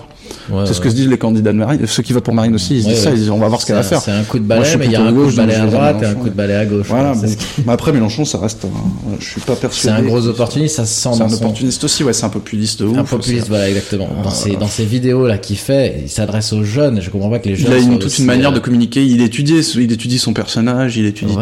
je le trouve un peu vulgaire, un peu grossier. Moi, le trouve le tracé. Ouais, mais c'est son, il joue là-dessus. euh, il veut se montrer vrai aussi, tu vois, il veut se montrer vrai en étant C'est euh, franc, vieux, euh, vieux franc jeu grand-père d'emblée. con qui essaie de, de, Ouais, de, ouais, ouais, de ouais. jouer dans- quand il fait la, la- euh, il fait la- la- l'apologie de la conception de jeux vidéo. Il dit c'est génial. Alors le jeu vidéo, t'as un mec qui Mhm. fait l'histoire, t'as un mec qui fait le Mhm. gameplay, et puis t'as un artiste Oui, oui, qui fait les trucs, et puis c'est super Il essaie de difficile. s'adapter à un public. euh, Rien que le fait qu'il insiste comme ça, non, parce que c'est des métiers pas faciles. On s'en fout que c'est des métiers pas faciles. Tout le monde bosse tous, quoi. C'est bon. Et c'est- j'ai l'impression de me faire euh, servir la soupe. Et je comprends pas que j'ai l'impression que les les gens qui sont euh, qui sont friands de ça et qui se, qui trouvent ça bien sont pas Mhm. euh, se font un peu duper quoi par ça. Bah ouais, mais je pense que tu sais, euh, c'est c'est du discours, euh, c'est du grand oratoire, quoi. C'est vraiment, c'est l'exercice de, de, de, de rhétorique et de et de, de, de dialectique, tout ça. C'est Ouais, je, tu vois, je trouve que dans les je discours comme ça, ce qui sont forcément étudiés, c'est pas forcément Mélenchon, c'est pas du tout Mélenchon même qui écrit son discours, hein, je Mhm. pense. Mais euh, c'est ça manque de, de le personnage. On sent, je trouve que dans les candidats qui se présentent à chaque fois et puis d'année en année, c'est enfin de de- d'élection en élection, tu sais, on sent pas la personnalité des, des candidats. C'est vraiment ils sont façonnés, ils se façonnent, ils, se- ils sont Mhm. façonnés. Et ils sont pas, tu sens pas la personnalité. T'as pas l'impression que c'est un être humain qui a bossé comme toi, qui est là. euh, C'est c'est il est mis sur un Mhm. piédestal, il est machin. Et je trouve que ce manque de de c'est pas assez terre à terre, ce manque de, de Bah, de, de vérité en fait dans l'image du candidat et dans ce- aussi dans ce qu'il dit euh, de, même de comment dire je trouve pas les mots. Tu vois c'est des personnages publics mais du coup euh, la part d'eux-mêmes qu'on aime que moi j'aimerais voir dans un candidat la part d'investissement personnel tu vois de sa personnalité c'est- de sa volonté personnelle elle leur transparaît pas tu vois. Tu sais que tout est du théâtre tu sais que c'est il y a peu de chances que ce soit vrai. Il y en a, il y a, il y a des petits trucs qui me, qui, qui me séduisent un peu. Un truc que j'avais une interview de, de Mélenchon que j'avais pas vu où il lui demande euh, est-ce que, euh, alors je sais plus comment le, le journaliste avait posé la question, mais c'était sur le fait que est-ce que vous, euh, vous, vous vous considérez comme privilégié? Et il dit bien sûr euh, que, que je suis un privilégié. Ouais. euh, il est franc-jeu il dit bien sûr euh, je- j'en suis conscient. Ensuite, voilà, on peut pas. Ce serait, ce serait irrespectueux de dire que que je vis, euh, que je vis euh, comme les comme les autres. Quand je, moi, j'ai 5000 boules euh, par par mois euh, qui tombent, quoi. Donc euh, non, je, je Après, tu vois, s'il posait la question à Fillon, il dirait, en fait, dans le fond, je pense que Mélenchon et Fillon, ils diraient la même chose, mais pas de la même manière, quoi, c'est tout. voilà. ouais. Ils diraient la même chose, c'est tactique politique. Oui, bien ils sûr, bien pas sûr. aller dire qu'ils je sont... pas- je- je dis pas, mais justement, c'est la façon Ils dont sont il tous l'avait, intrus. dont il l'avait. Mais oui, la manière de, de- bah oui. Non, Évidemment qu'ils vont jamais euh, dire qu'ils sont pas. enfin, il faudrait être. euh, Il y en a qui pourraient le dire honnêtement. Bah ouais, Des- des- Tu pourrais penser, ouais. des Copé, des, euh, Ouais. des, des Le Pen, hein, peut-être. Mélenchon, il va juste essayer d'être plus proche euh, dans son discours, il va, que son Il discours soit plus facilement Mais justement, il a eu la, je trouve qu'il plus- l'a, il l'a, il l'a, il l'a fait de manière euh, très rapide, sans, sans hésiter, sans, sans, sans tourner autour du pot direct. Ouais, ouais, ouais. Que je trouvais ça assez, assez bien joué. Moi, euh, je ne doute pas qu'il l'a déjà envisagé cette question. Donc, forcément, il a déjà, qu'on lui a déjà posé aussi plein de fois, je pense. Euh, mais donc t'as, t'as ces petits aspects de, de, de vérité qui moi me, me, me touchent un peu ouais parce que alors que là bon ça peut quand même être du encore une fois une question d'image mais c'est une, une image qui qui bah qui sonne vrai quoi, parce qu'il a aucune raison de dire euh, le contraire alors qu'en fait non non en fait je suis pas du tout bien payé Mmh. euh, s'il était pas du tout bien payé il, le- il- il le dirait il se, il se Ouais, puis il détacherait serait, de le et dire puis il serait, il serait pas là non, non plus. vous savez pense, je suis d'une au fais de la photo quoi c'est pour ça que. Ouais, en amateur, je me, ça fait deux ans. un- ma mère a acheté un réflexe, on se le partage, puis je vais acheter le mien bientôt. Un bon réflexe, hein, avec, euh, j'ai acheté des objectifs et tout. et ouais, je me, je, je m'éclate. Ouais, j'aime bien, j'aime beaucoup la photo. C'est un peu une sorte de méditation. Enfin, j'ai fait la photo de différentes manières selon les endroits, les jours et tout, mais selon ce qu'on vient faire. Mais moi, souvent, j'aime bien prendre mon appareil, me balader un peu partout là où je vais. Euh, des fois, je pars dans Paris l'été avec mon appareil. euh, et c'est une méditation. J'observe les choses. Je fais, tiens, il y a une photo, je la prends.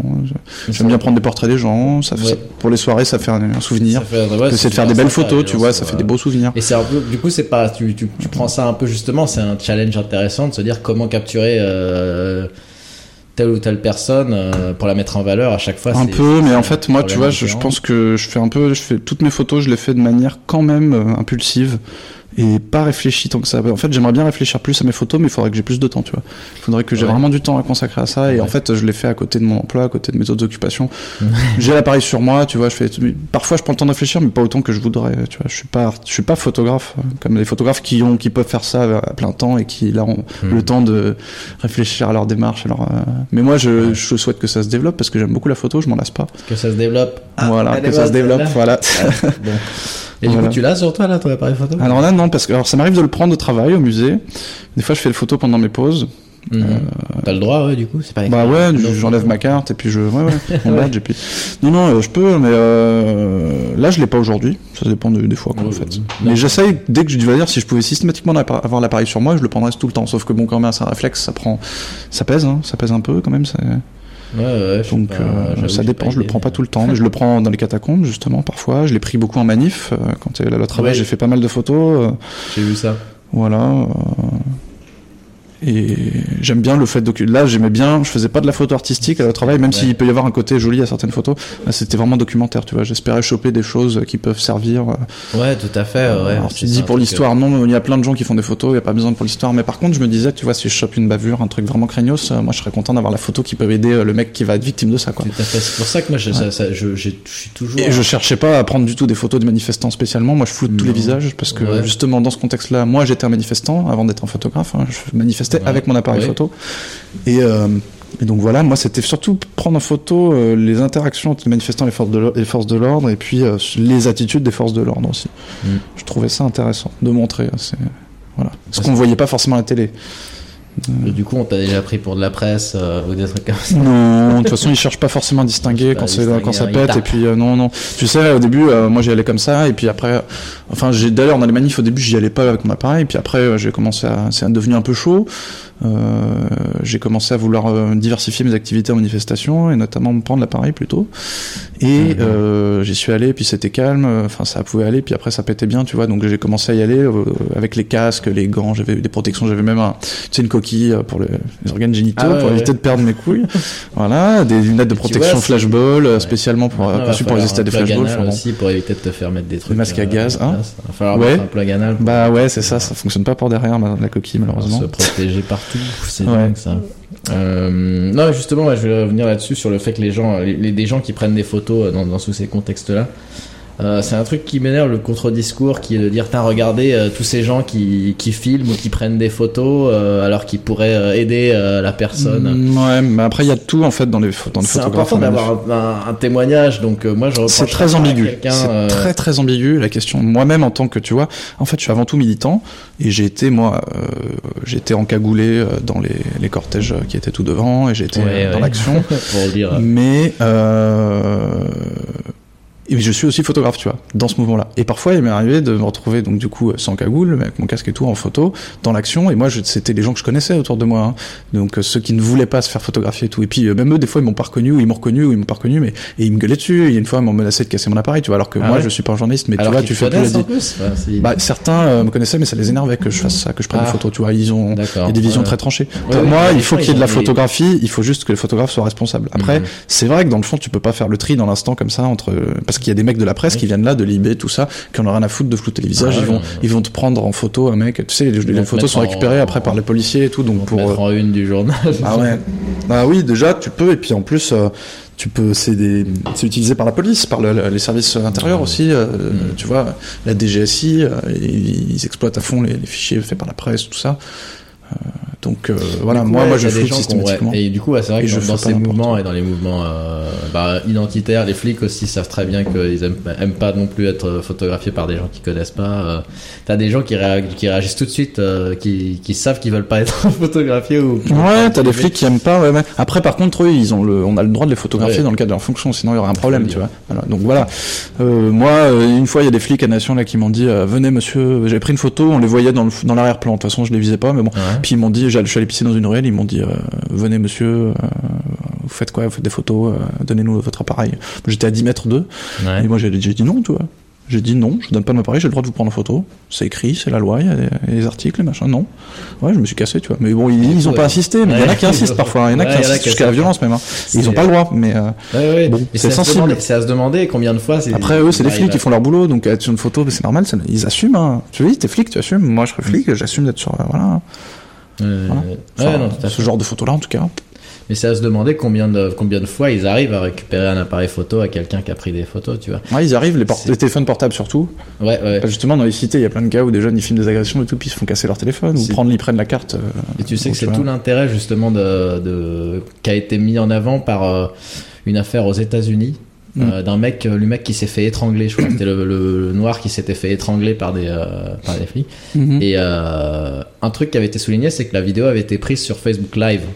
Et du coup, comme elle est prise sur Facebook Live, bah, elle est déjà euh, sur Ah, oui. Internet en fait. Et le fait d'utiliser des trucs comme Periscope et Facebook Live, ça, ça permet d'éviter ces trucs-là. Oui, justement, c'est ça. C'est pour ça que c'est un réflexe. Tu vois en direct l'interpellation ou le machin, ouais. Et elle est direct uploadée en fait. Même quand tu arrêtes de filmer, ben elle est Ouais. validée et les gens peuvent continuer à la voir. Ah ouais.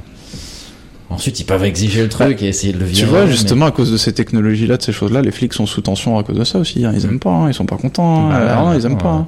Hein. C'est et- alors Mais les flics, comme les manifestants, dans le cadre des manifestations, les manifestants n'aiment pas non plus Periscope. Hein. Ouais. Pareil, parce qu'on peut voir ta gueule, on peut voir, tu vois, c'est Et là, tu sais qu'il y a zéro, T'es dans une manif, fraude. tu sais pourquoi les gens sont de plus en plus cagoulés de toute manière, c'est ça. C'est parce que bon, non seulement les flics, ils ont des gens, des flics qui prennent des pensais photos et qui prennent des vidéos, mais euh, maintenant, comme tout le monde a un smartphone au minimum, bah, je veux dire, t'es sous le feu de toutes les caméras, euh, de milliers de caméras en manif. Donc, Mm. Quand tu fais des, des actions ou quand tu, enfin, peu importe ta position, mais t'es, t'es forcément filmé, quoi. Donc, euh, d'où les cagoules. Voilà, Euh, partout, parce que les, les, les- n'importe quel film être utilisé par la police, quoi, fait par n'importe quel particulier, n'importe quel. euh, mais d'un point de vue euh, citoyen, ça fait plaisir de voir des trucs comme les trucs sur Periscope. Que Ouais, il y, a- il y a des bons côtés aussi. hein. Il y a des bons côtés. Genre là, typiquement, je regardais et de se dire, putain, mais au moins là, t'as un fil ininterrompu, tu, tu sais que la personne. Bah, t'es c'est un live qui n'est pas fait par la presse en tout cas aussi, Ouais. ça c'est pas mal parce que la T'es presse. fois, rassuré elle que ce soit pas fait par un professionnel qui maîtrise pas du coup ce qui va te Bah, tu vois purement et simplement. Alors le mec au périscope peut, peut éventuellement dire des conneries justement. Oui, moi j'en ai vu, euh, il y en avait un qui était Rémi Buzine là qui a fait beaucoup de bruit. Oui, qui était à Bah, debout, moi euh, pour l'avoir rencontré, enfin je le connais pas, mais je l'ai je l'ai croisé, je l'ai vu en train de faire son live à côté de moi et tout. Euh, puis même j'ai suivi ses lives, euh, la manière dont il parle des choses, justement, il, le mec essaie vraiment de devenir un journaliste, d'être neutre et tout, mais du coup il déformait aussi par sa neutralité, il a déformé pas mal de choses. Tu vois, c'était pas forcément. euh, moi je trouvais ça très dommage. Ouais, parce que du coup, il était. euh, tu- Puis- T'avais l'impression qu'il était content, il se faisait inviter sur les plateaux euh, après ça et tout. Il, se- il s'est vite dénaturé. Ouais, ouais, même ses propos euh, sur, euh, tu vois, euh, moi j'ai pas aimé certains de ses propos sur son périscope, quoi. Il parlait de, de, de, de- de- quand il y avait des affrontements, il parlait des gens cagoulés comme des, des meutiers, comme de, tu vois, Ouais, genre les- c'était les les méchants, euh, les, poli- la police. C'était un peu ça, tu vois. Et lui, le discours des casseurs que moi j'ai pas trop aimé, euh, le discours tenu par les médias, les grands médias, euh, lui il le suivait, tu vois, au final, donc c'est pas drôle, quoi. C'est, Ouais, ouais, c'est, pas très intéressant Mais dans il ce cas-là. il Bah oui, c'est Bah, il a eu beaucoup de succès, mais c'est dommage parce qu'il a pas, pour moi, il a pas autant. Je pense que d'une certaine manière, quelqu'un hyper engagé, tu vois, extrême gauche, machin, euh, il pourra aussi déformer ses propos du fait de son engagement. ouais. Mais euh, je veux dire, euh, dans le cadre de leur travail, euh, les propos étaient plus déformés dans un sens que dans l'autre, donc, donc surtout déformés par les grands médias, par le- la ligne officielle, quoi. Mm. Et on avait besoin de gens pour dire ce qui se passait vraiment, quoi. Et justement, dans ce cas-là, les gens de plutôt en accord avec le mouvement, euh, ils sont susceptibles de raconter ça beaucoup mieux que les médias. Ouais. Bah, ça, aurait, ça pourrait être cool si la police faisait ça aussi, mais je crois qu'ils ont pas vraiment le droit de faire. Ils pourraient pas faire un, faire un truc comme ça de leur côté, euh, un périscope de leur côté. Ils ont pas de périscope, mais ils filment, hein, ils filment. Par contre, ils filment les Ouais, manifestations et tout. diffusent pas- mais- Par contre, eux, ouais, ils ont aucune envie de, de pas avoir de maîtrise sur le. Non, non, non, mais là, ça, c'est une nouvelle donne dans leur métier, et du coup, je pense, que c'est pour ça ils sont sous tension, hein, euh, entre autres à cause de ça, les, les nouvelles technologies sont sous tension. Ouais. Bah là, tu vois, ils vont faire attention les, les, avant de refaire des connes. Enfin, pas forcément d'ailleurs, mais enfin, ils font gaffe avant de faire n'importe quoi, parce qu'ils se sont dit, bah l'affaire Théo, les collègues, ils ont pris la prison, euh, ils vont prendre la Ouais, prison peut-être. être les caméras Tu vois, corporelles. et, bah, alors là, il y a le euh, projet de caméra corporelle, faut ah ouais voir ce que ça donne. À mon avis, c'est, sera je les suis pas sûr que ce soit infaillible comme système, bon, faut voir, j'ai pas vu le truc en Bah, détail. si tu veux, le truc, c'est qu'après, si tu veux vraiment que ce soit infaillible, mais alors là, faut, pour les convaincre de le faire, c'est vrai, c'est de faire des caméras corporelles en mode périscope. En gros, t'as chaque matricule. et tu H24, peux- ouais, ah, mais- dans ce cas-là, je pense qu'il n'y a pas, de toute façon, il n'y a pas le monde, ça sera pas parfait, quoi. Il y aura jamais de perfection là-dedans, malheureusement. On peut Oui, améliorer les ça, choses. c'est complètement contre Après, les flics, tu sais, moi, le problème des flics, on, donc, on parle depuis tout à l'heure un peu, c'est, moi, je pense, c'est, faut changer, euh, faut changer un peu la police nationale. C'est ça qu'il faut changer, l'état d'esprit qu'il y a dedans, tout ça, c'est ça Mhm. qu'il faut changer aussi. Ouais, mais là, C'est pas un qu'une question de leur mettre des, caméras, hein. Moi, je trouve qu'il y a déjà un problème de base dans la police parce que c'est pas une unité neutre de, de, de, défense des lois, c'est une unité qui est politiquement tournée vers l'extrême droite. Donc parce que les gens qui vont là-dedans sont des gens d'extrême droite, les gens de gauche, ils ont plus envie de devenir flics. On peut se poser la question aussi, tu vois. Moi, je trouve que tu vas trouver des flics de gauche, mais euh, grosso modo, euh, tu vois, ça n'attire ça attire plus les gens de droite et d'extrême droite. Il y a quand même une raison à ça, je pense. Tu vois, il y a, on se pose pas assez, on n'en parle pas assez, tu vois, de ça, mais il y a, il y a un truc. Ce qui fait que la police, elle est déséquilibrée, euh, tu vois. Je pense. Je sais pas si ce que je dis est tout à fait juste. Moi, c'est mon point de vue. Mais euh, je trouve que, tu vois, Je vais poser ça. Parce que ça, ah, moi, moi, quand j'étais euh, dans les manifs et tout, moi, la police, je la voyais comme une milice, hein, plutôt que comme les gars, parce que tu voyais leur comportement, la manière de se comporter au-delà de ce qu'ils doivent faire, euh, leur comportement à eux, individuel même et tout, avec les gens ou entre eux, tu le voyais. Il y a un parti pris clair, quoi. Ouais. Ils sont pas pour les manifestants, ils sont pas pour les. ils- on leur donne ils- le- l'ordre de pas l'être. Non, mais- je sais, mais tu le sens en fait de manière générale à travers tout ce que tu peux lire, des témoignages, des rencontres avec ces flics-là, des euh, même en dehors du boulot. Enfin, tu, tu le sens. Ils sont, c'est des gens très à droite ou extrême droite, et ça, ça, ça- Mm. de base, ça devient une milice en fait. Tu vois, ils vont. ils- ils- quand tu deviens CRS, moi je me dis souvent, tu deviens CRS, j'ai pensé, tu, tu, tu, tu- ton métier va être essentiellement de casser des gens de gauche en fait. Mm, ouais, vois ouais. Oui, parce que c'est pas, ça arrive qu'ils soient là pour réguler dans des tout petits événements, il y a le- les, les blocs identitaires, machin et tout. tous, là. Ouais, non, encore là, ils interviennent même pas. Ils interviennent pour euh, empêcher les contre-manifs.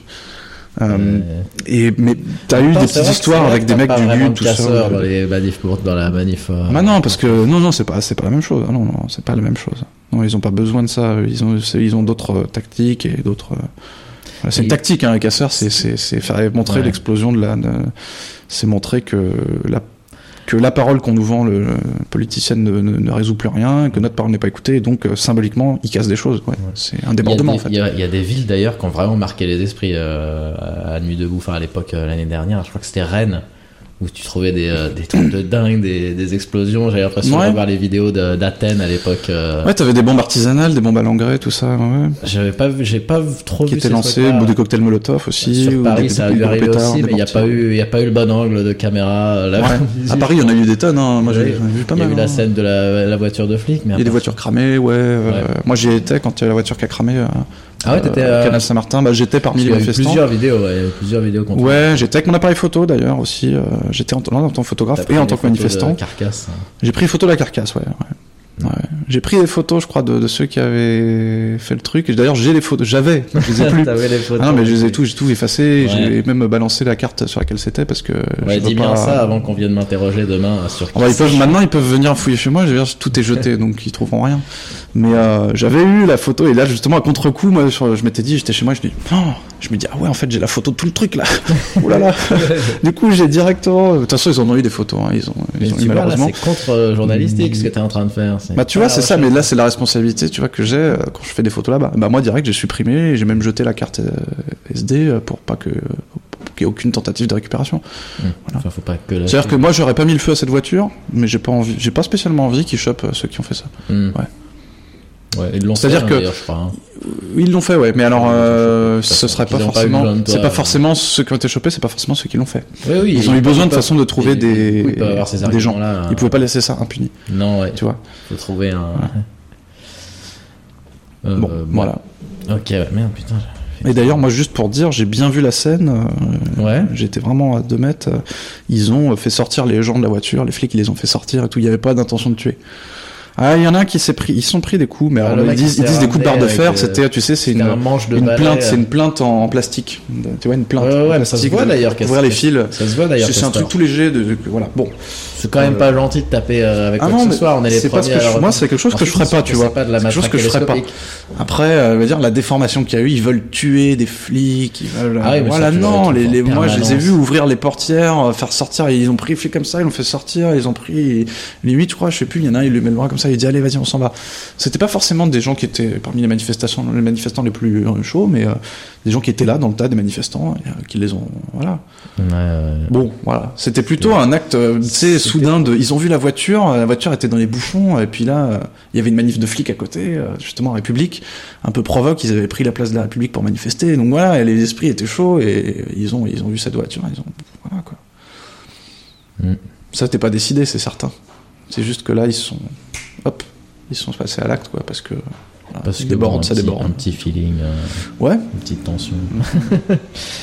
oh, bon, moi j'ai pas, euh, j'ai pas, j'ai pas d'approbation à fournir sur ce qu'ils ont fait. Enfin, je.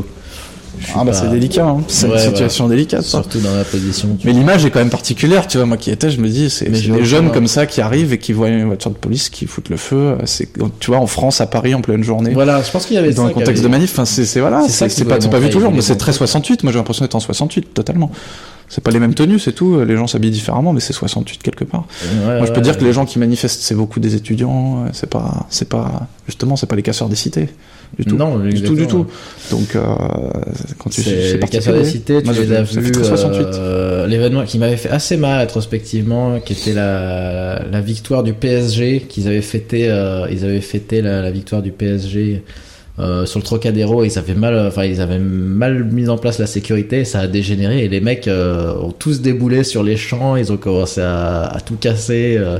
Là, c'est les supporters du PSG, donc ouais, c'est plus du, euh, du banlieusard. Mm, Et, euh, et c'était trop marrant de voir les. Je pense qu'il faudrait plus de manifestations dans ces quartiers-là, parce que c'est dans ces quartiers-là que je trouve ça pertinent de les faire, dans les dans les beaux quartiers. Ils interviewaient des gens qui avaient jamais vu. De... enfin, T'as l'impression qu'ils avaient jamais vu de manifestation. Quoi. Les mecs étaient Ouais, et puis pour eux, de toute façon, ils ont une image de la manifestation, d'autant plus quand t'as des gens qui sont cagoulés, qui cassent des vitres, alors là, et qui sont habillés en noir, hein, Ouais. pas habillés en blanc, en noir. Mm. Bon, bah, donc, euh, habillés en noir, cagoulés, ça fait très jeune de cité, tu vois. Bon, euh, et puis, ils- de base, ils ont une idée de la manifestation, euh, voilà, pour eux, c'est, la grogne des pauvres, euh, c'est, enfin, je pense, je fais une généralisation encore une Mais fois, mais bon, dans, ces quartiers-là, C'est important qu'ils le voient, moi, je pense. euh, ah bah ouais, c'est parce que on avait, moi je me souviens des manifs, on avait des mecs qui ouvraient leur fenêtre en costard et tout, puis j'ai pris une photo où tu le vois, le mec, le cliché parfait du mec en costard, euh, une cinquantaine d'années et tout, euh, une crâne chauve là, et, et qui il fait une expression de visage, il est là alors. Comme ça, et il appelait ses collègues, il disait Ils sont là, ils sont là, ils sont là. C'était ah, c'était assez drôle. J'ai une photo euh, comme ça de lui que. Comme ça, et Ah ouais Vraiment, elle est très drôle cette photo. D'accord, Elle est ouais, très ouais. très drôle. Ah et alors après, je crois qu'il se moquait gentiment, il se moquait gentiment des manifestants, il me semble. Il se moquait gentiment, à- il, il faisait des bravos, des machins, mais tu sentais que c'était un peu de la moquerie, Ah, c'était marrant. Ouais, Ouais. Bon. Et tu vois, c'est le, tu sens le, le, voilà l'arrivée des manifestants dans ces quartiers-là. Quoi. Et on avait euh, un chantier, euh, 100 mètres plus loin, t'avais un chantier. Et un gros chantier avec des préfabriqués et tout. Et là, t'avais des ouvriers qui sortaient pour nous soutenir, qui disaient Ah. bravo et tout. C'était, marrant le contraste. Bah, les classes, quoi, un peu, c'est un peu ça quand même, quoi. Je me souviens d'avoir vécu ça. Moi, c'était. euh, J'avais suivi. euh, J'étais un gros fan des films de Pierre Carl. Mhm. Tu connais peut-être un peu celui qui a Ça fait. me dit euh, rien, Pierre Pas vu, Carl. pas pris. euh, il a fait plein de oui, documentaires vu, sur, la- sur les, les, les médias. En gros, il aime bien. euh, C'est un journaliste télé de Mhm. base qui avait le ce, ce- ce qu'il démangeait le plus c'était de faire des, des reportages sur la télé et sur les journalistes parce qu'il trouvait que justement les journalistes parlaient beaucoup de plein de sujets mais qu'ils ils se remettaient rarement en question et des fois tu voyais de la collusion euh, avec des des politiques et c'est ça qui l'intéressait le plus lui et qu'il voulait montrer. Et il s'est amusé à documenter bah, sa lutte sempiternelle il s'est fait virer de toutes les chaînes où il a travaillé parce qu'il a voulu traiter d'un sujet où sa chaîne était euh, ma- mis mal en point il traitait le truc de l'intérieur. hein. C'est le journaliste qui analyse les c'est un journalistes. kamikaze C'est- Kamikaze, c'est ça. Ah bah ouais, c'est intéressant comme démarche. hein, mais Bah, euh, justement, là, oui, ça m'étonne pas qu'il ait pas fait long feu. ces documentaires du coup qui sont sortis euh, quand ils sont sortis au cinéma euh, ils sont sortis dans les petites salles et sinon ils sortaient directement en cassette euh, à l'époque ils sont très très bien faut les voir les documentaires c'est un Mhm. ancien de il a, il a commencé enfin après je pense qu'une fois qu'il s'est c'est une fois qu'il s'est fait virer toutes ces petites chaînes là avant il faisait vraiment tous les trucs il faisait deux chavannes et des trucs à la con comme ça mais il faisait il finissait jamais la- l'année quoi et, et après il a eu une petite saison où ça s'est bien passé où il bossait chez Striptease Ouais. il a, il, a, il a beaucoup, euh, il, a, il a fait pas mal de trucs chez Striptease, qui est, qui est une émission culte. euh. Mm, mm. et donc il a, il a la patte Striptease et donc il fait des documentaires euh, sur sur ça qui sont très très bien. Moi je conseille vraiment tout ce qu'il a fait quasiment. Il y a des trucs un peu plus expérimentaux que d'autres. Moi ce que j'aime bien c'est ceux où il traite vraiment des médias. Et euh, je sortais du coup d'une projection. Euh, d'un de ses derniers films, le fin de concession en l'occurrence, qui parlait de la fin de concession de TF1. Ouais. Et, euh, et dedans, il parle d'un truc que tu connais peut-être, le, le dîner du siècle. Ah bah oui, oui, j'en ai bien entendu parler. Ouais, Ah ouais? Ouais, je me suis intéressé à ça un peu, enfin vaguement. Peut toujours pousser plus. Moi, je m'étais documenté un peu dessus, ouais, le dîner du siècle. C'est le, le copinage Des euh, grandes de la nomenclatura, on va dire, tu vois, Et t'as de tout dedans. des gens en fait. influents en fait. Voilà. Qui ça se peut être le ça peut le être les premier ou médias, le deuxième. euh, le, le- la mode, le journalisme, la mode, la, mais beaucoup de l'entreprise et la politique. euh, Ouais. Et, euh, et du coup, il, il, il montrait ça. Pour, enfin, il citait ça en exemple. Il le racontait à Mélenchon, qui, à mon avis, euh, sur la vidéo, fait un peu semblant de pas savoir de quoi il parle. Il fait, Oh, il a dû aller, lui, Le hein. du siècle. Il a euh, dû y c'est aller, lui, ça m'étonnerait pas. hein.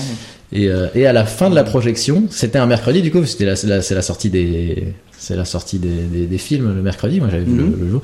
Et à la fin de la projection, t'avais un petit message euh, pour tous ceux qui regardent ce film euh, le jour de la sortie. euh, venez euh, devant le, le, le- du coup, c'est où? C'est ben, près de la, sur la place de la Concorde. Venez, venez sur la place de au, la au Crillon, je crois. le Ouais, c'est ça. Crillon, ouais. Exact.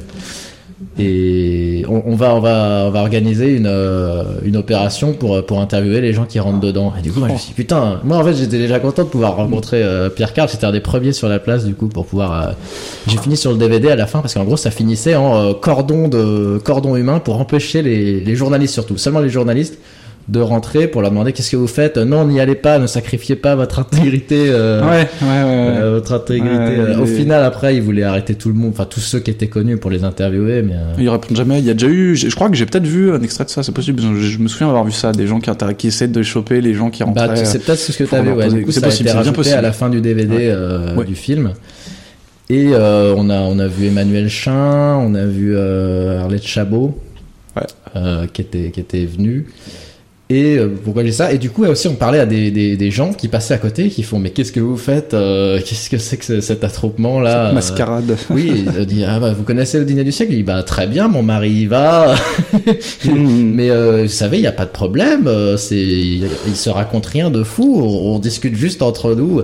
Et du coup, elle comprenait pas le problème qu'il y avait euh, avec ça. Ouais, pourtant, il n'y a pas de transparence trop sur ce genre de dîner, évidemment. non, il y a pas de euh, c'est qu'ils se racontent voilà. quand même des choses aussi. hein. Il n'y a pas que leur vie privée qui se raconte, justement. oui, hein, puis même s'ils se parlent entre eux, oui, c'est que Ouais. ça, ça, il y a quand même tout de suite collision, surtout entre journalistes et et politiques, euh, ou politiques et, évident. et, et, euh, et entrepreneurs, enfin, et, grands grands patrons. C'est des gens qui sont quand même sur une même ligne d'action, donc.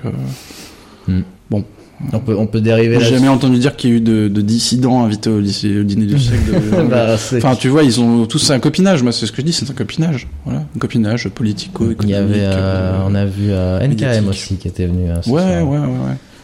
Euh, voilà, c'est ce dont je me souviens euh, qui était passé. Moi, c'est vrai que ça me fascine ce genre de truc. Le, le Bilderberg, c'est facile. Ça fait, on dirait un truc de, on dirait de, dans un film, quoi, le dîner du siècle. euh, le dîner du siècle. on se croirait en de Rome, 1800, en euh, 1830 à la cour, euh, je sais plus trilatérale, euh, Ouais, ouais. T'en as plein comme ça qui me font rêver, moi. Mais le Bilderberg, il est fascinant. Je sais pas si Ouais, j'ai parler. entendu parler aussi, ouais, Bilderberg, ouais. Ah. Euh, c'est donc t'as la liste. Au moins ils sont ils sont ils sont. Alors je sais pas si si le s'ils sont transparents là-dessus, mais en tout cas la liste des invités sort tous les ans. Ouais.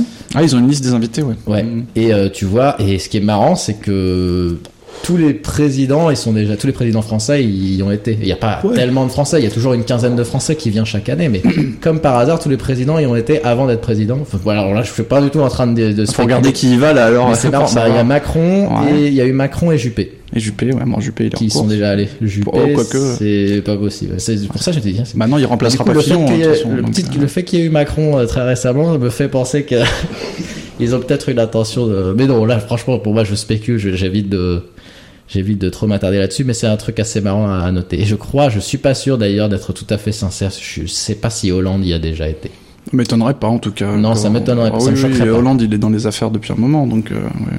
Ça me choquerait pas. En tout cas, des mecs comme Strauss-Kahn y ont été, Oui, forcément. Euh, Christine Lagarde y a été. Tous ceux du FMI aussi. Et c'est marrant, c'est qu'ils y sont avant, quoi, comme par hasard. Alors peut-être que le FMI a un bon feeling de ce qui va, ce qui va monter. euh, le FMI, le, le groupe Bilderberg a un bon feeling de Oui, ils étudient va- les situations. Bah, Il y a les enjeux économiques derrière, donc ils étudient Mm. tout ça. Ils ont des think tanks, des machins, des boîtes qui étudient ça pour eux. Et puis, oui, c'est c'est évident ça. Bien sûr. C'est eux les premiers à suivre tout ça et à l'organiser un peu, d'autant qu'ils peuvent. Je pense. Ouais, ouais, c'est, moi, c'est un sujet qui, qui me fascine et c'est un sujet que les journalistes, euh, entre guillemets, euh, mainstream ou même, tu vois, enfin, les mêmes journalistes de gauche ou des trucs comme ça, osent pas trop toucher, euh, parce qu'ils ont pas envie de se prendre direct la patte euh, conspirationniste, mais c'est un sujet qu'il faut traiter. Mais tu sais, ce genre de, le conspirationnisme comme ça, c'est ces copinages, c'est les, les, les- la manière dont se règlent les affaires au sein des puissants pour le peuple. Les affaires concernant le peuple, bah, ça a toujours existé, tu vois. dans l'histoire, hein. il y a toujours eu ça dans les, les intrigues de cours, les machins, il y a toujours eu, peu importe les époques. Mais c'est juste que maintenant, on, met, on le prend, les gens, je pense, que les gens le prennent différemment parce qu'on on pense qu'il y a une possibilité de sortir de ce mécanisme-là, en fait. Ouais, ouais. On a ouais. besoin, les gens, ils réclament, certaines personnes, la plupart des gens réclament une transparence. et du coup, c'est quelque chose qui a Euh, toujours existé, ce genre de comportement de dîner du siècle, de rassemblement d'élite comme ça, je pense toujours. Oui, oui, toujours. Oui, c'est pas nouveau. trucs, euh, Du tout. C'est juste que bah, la mainmise de ces élites, elle est encore plus forte qu'avant, hein, ça c'est sûr, mais. euh, mais du coup, maintenant, les gens réclament une transparence. Ouais, donc, ce genre de, Mm. de, de dîner-là, ça passe moins bien, c'est sûr, je pense. D'ailleurs, oui, il y a un petit truc qui est sorti en termes de collusion d'intérêts qui, est- qui est assez marrant sur Macron, Ouais. qui vient de sortir d'un. C'était un témoignage apparemment d'un journaliste du Monde. Euh, qui a hum, qui, qui, qui voulait euh, citer une petite anecdote sur Macron de l'époque où euh, où il devait il cherchait un nouvel acquéreur et du coup il était en train de, de jauger parce qu'il devait se faire racheter de jauger les potentiels acquéreurs. Et Emmanuel Macron en tant que je sais pas quoi enfin je crois qu'il était déjà au gouvernement un truc comme ça euh, c'était porté euh, bénévole. Je sais pas, ça c'est bizarre. C'était porté bénévole pour les aider à les conseiller sur euh, quel acquéreur choisir. Tu vois. Mhm. Déjà, moi, c'est le truc. je- Bénévole. bon. ouais. c'est mignon. À l'époque, euh, voilà, c'était 2010, hein, je crois. Donc euh, ça remonte un peu. Il était pas. Il était seulement banquier d'affaires, ou peut-être Voilà. qu'il était. Pas n'importe quelle personne, déjà, mais ouais. oui, oui, oui. Mais du coup, en effet, il a peut-être euh, fait sorti cet argument-là que j'ai des coups, j'ai du coup j'ai des connexions, enfin j'ai une expérience et je peux vous dire parce que de toute façon tu cherches des gens avec de l'argent euh, Mhm. pour écrire un journal quoi. Je crois que c'est Xavier Niel qui, euh, qui a le monde maintenant, je pense. Ah, c'est possible, ouais. Oui, oui, oui, le monde, c'est Xavier Niel, ouais. Ouais, bah. Du coup, ils ont pas suivi. Et du coup, le, ce qu'il ce qu'il raconte, c'est qu'il se balade dans la rue un jour, ce mec-là, et qui c'est qu'il voit? Il voit. Et du coup, un des un des, des potentiels acquéreurs était Alain Minck. Mhm. Oui, oui, la main. Et ouais. il croise Emmanuel Macron en train de discuter avec Alain Minck euh, à une table de café, et il voit Emmanuel Macron s'enfuir une fois qu'il l'a remarqué, et il décide de, de le poursuivre. Donc là, c'est ce qu'il ce raconte, hein, le mec, et il dit, euh, il a, il l'a pas vu dans le, enfin direct dans le hall d'immeuble, il était déjà plus là. Alors du coup, il a décidé de monter les étages à pied, et au dernier étage, il est tombé sur Emmanuel Macron, euh, Ah ouais. qui, qui, qui, qui Bim. faisait pas, ouais, qui faisait pas bonne bille. Voilà, ça ouais, un peu qui le- fuyait. Qui fuyait, voilà, la tête baissée, ouais. Oh, c'est une petite anecdote, mais c'est euh, c'est assez sympa, c'est assez croustillant. Et ça, c'est voilà, c'est je vais pas, euh, c'est un témoignage. J'ai bon, j'ai pas tellement de preuves, tu vois, mais pour moi, ça colle avec l'idée que je me fais du, du personnage en fait, et du coup, Mhm. malheureusement, ça joue contre lui pour moi. Mhm. C'est ce que je racontais à, à, à Florian, et Florian m'a dit lui-même que ouais. euh, C'est vrai que ça fait ça fait Oui, c'est quand même un, fait révélateur hein, de certaines mais choses. pourtant, moi, ça me surprend pas du tout. Enfin, je suis à 1000. euh, Enfin, j'ai déjà, j'ai déjà fait le tour de la question sur ce que je pensais de ce point de vue-là, donc c'est pas quelque chose qui m'est. Mais si lui, ça peut le surprendre, tant mieux. Mhm. Parce que je pense pas que ce soit un mauvais gars, Florian, mais euh, il est, euh, Non, non, non, mais bon, il a ses idées, quoi. il, il arrive à faire Il a abstraction. son optimisme, il le place où il veut, quoi. Quand t'es militant, t'arrives à faire abstraction de Oui, beaucoup de choses, à le rationaliser, et euh, tu dis que bah oui, c'est ce que c'est. On a besoin d'un mec comme ça pour euh, pour faire gagner des idées de toute façon. euh. Ouais, ouais, ouais, ouais. ouais. Ça fait euh, bon. Qu'est-ce que t'as vu dernièrement comme documentaire ou film qui t'a intéressé? Euh, documentaire, euh, documentaire. bah, en ce moment, je regarde des documentaires sur le sur le, le cosmos, sur l'univers, tout Ah. ça, des documentaires sur l'astrophysique. Hein, ça, c'est Ah un ouais truc que je, je m'intéressais à ça dernièrement. Ouais. Voilà. Et puis niveau film, je sais pas. Je regarde là, je me fais des films un peu euh, à l'ancienne. Je regardais Docteur Jivago, très. Docteur. Le Docteur Jivago ouais, de David Lean. Ouais. Très beau film de 65, un truc comme ça, avec euh, Omar Sharif et tout, sur une histoire de, sur la Wow. révolution russe, D'accord. euh, vu, euh, vu par un médecin. euh, Enfin, ouais, c'est assez intéressant. Un médecin humaniste, tu vois, qui n'est ni rouge ni blanc, et puis qui se retrouve, euh, qui est très, un mec très sympa, un poète, et qui se retrouve complètement bazardé, euh, lui et sa famille, euh, dans le tourment de la révolution russe qui vient d'arriver, qui vient de se produire, et du coup, euh, c'est très intéressant. Et c'est un drame, ça finit tragiquement, mais c'est une très belle histoire, très bien filmé, très beau film, voilà. Du coup, je, je cherche tout ce genre de films des années 60, euh, 65, euh, qui vont se cacher un peu de l'époque. En ce moment, Ouais. je regarde pas mal de ce genre de choses. T'as vu euh, un film que, j'aime beaucoup Bon, là, on est peut-être plus années 70, ouais. I comme Icar, ça te dit quelque chose Ah, non du tout. C'est un très bon film que je te recommande. D'accord. Euh, c'est de la, c'est de l'anticipation à la française. Mhm. Euh, ça a été tourné. euh, déjà, je trouve le contexte assez intér- assez intéressant. L'idée qu'ils ont eu de le tourner là. Ils essaient du coup de faire un, un, un univers alternatif ou euh, qui ressemble un peu aux États-Unis, mais sans, sans les être quoi. Les États-Unis du futur qui seraient devenus une, une espèce d'utopie, euh, Mhm. euh, mais relativement, enfin, voilà, futuriste. Et, euh, et ils ont décidé, comme, comme, comme, pour, pour, pour tourner ce film, ils l'ont tourné à Cergy, parce que pour eux, Cergy, ça représentait euh, le, le futur avec tous ces vieux bâtiments Ah en ouais. architecture, enfin ces nouveaux bâtiments du coup nouveaux de l'époque, en ouais, architecture brutaliste. euh, Ouais. et du coup, il y, a- il y a ce contexte qui rend le film. Moi, c'est une architecture que je trouve un peu glauque, donc c'est vrai qu'il y a ce côté un peu marrant. Euh, Oui, la vision de l'époque sur le la vision de l'époque ouais. sur ce qu'ils avaient, que ça c'était beau. Ouais. c'est un film de, du coup, c'est un, c'est avec euh, Yves Ah bah, je regarderai ça, tiens, c'est intéressant. Ouais. Comme Icar. Icom Icar. Et c'est très connu parce qu'ils intègrent, euh, il y a une longue séquence euh, sur l'expérience de Milgram. C'est un des rares films, 1000 grammes, c'est avec le, les- le choc électrique. les chocs le- électriques, ouais, exactement. L'acteur, Ouais. euh, Jusqu'à où les on c'est le- un des rares, euh, c'est une vidéo qu'on montre aux gens en général pour leur illustrer l'expérience de Milgram. on Ouais, leur montre ouais, cette ouais. scène où vraiment ils se sont amusés à, à mettre en scène complètement le truc pour voir, euh, pour, pour, pour montrer ça. Et donc y a- ça intègre ça et c'est un très bon film, ouais. Il y a des scènes, euh, ouais, bon, faut, c'est des vieux films, donc, euh, Mhm. mais, mais, euh, ouais, je, je le conseille. C'est du, du coup, c'est une enquête euh, policière. C'est un peu de la même époque que Soleil Vert, non Tous ces trucs. Ouais, ouais, c'est tout à fait. Bah, je crois que c'est un des, je crois que c'est le même réalisateur. Ah, c'est possible alors, hein, ce genre de film anticipatif. Z, euh, et euh, je voulais parler de quoi? Ouais, je voulais parler notamment du coup de pour pour finir pour pour divaguer pour diverger un petit peu sur l'architecture brutaliste justement. Je me suis réintéressé du coup récemment. J'avais revu un article que j'avais vu sur Combini qui est très beau euh, d'un photographe qui s'appelle Laurent quelque chose qui s'amuse justement à prendre en photo des immeubles comme ça qui ont été construits à euh, c'est quoi? J'ai choisi le grand et des trucs Ah, comme ça. Noisy, Noisy, Noisy le Grand, Noisy- les camemberts, tu veux dire? Oui, oui, il y a ces La trucs-là. cité, euh, enfin, ça, comment ça s'appelle cet endroit-là? Euh, Oui, oui, oui, c'est connu. Ouais, c'est un endroit qui est visité même par des gens. Il y a même quelques touristes qui vont voir parce que c'est assez impressionnant. Pas mal de photographes qui vont traîner là-bas. Moi, j'ai toujours pas été, mais j'aimerais bien faire des photos un jour. Ouais, ouais, Euh, je te ouais, ouais, les, grands immeubles, les camemberts, et puis la- la- le, le style, ça fait un peu Gotham City, là, c'est particulier. Ouais, c'est Ouais. Laurent Cronenthal, voilà, K-R-O-N-E-N-T-A-L. Je te conseille vraiment d'aller sur son site, c'est impressionnant les photos qu'il a prises. Il y en a Bah, pas beaucoup. ça. Ouais, Euh, il prend euh, donc des portraits de, de vieux qui vivent sur place, notamment, et qui sont habillés souvent de manière euh, originale. Mhm. Sinon, ils essaient de prendre le moins de personnes possible dans les caméras pour se donner vraiment un côté. ben, Bah, pour mettre toute la place de l'architecture, quoi. voilà. pour que l'architecture s'impose en tant que. Et tu vois des portrait, trucs, je, je, je savais pas que c'était comme ça. Il y a ce côté futuriste qui n'est jamais arri- arrivé, quoi. Euh, il a appelé sa, sa galerie, il l'a appelé euh, Souvenir du futur. Hmm, ça n'a pas très bien marché, ce genre d'architecture. non, Ça alors pas- que c'est ce qui est marrant, c'est ça. Ça reste comme une curiosité maintenant dans le paysage. euh, Voilà. Dans le cas de, de Noisy, là, de. Je sais plus si c'est exactement Noisy, j'ai un doute. Il y a plein d'autres endroits. Noisy, le grand Noisy, c'est quoi.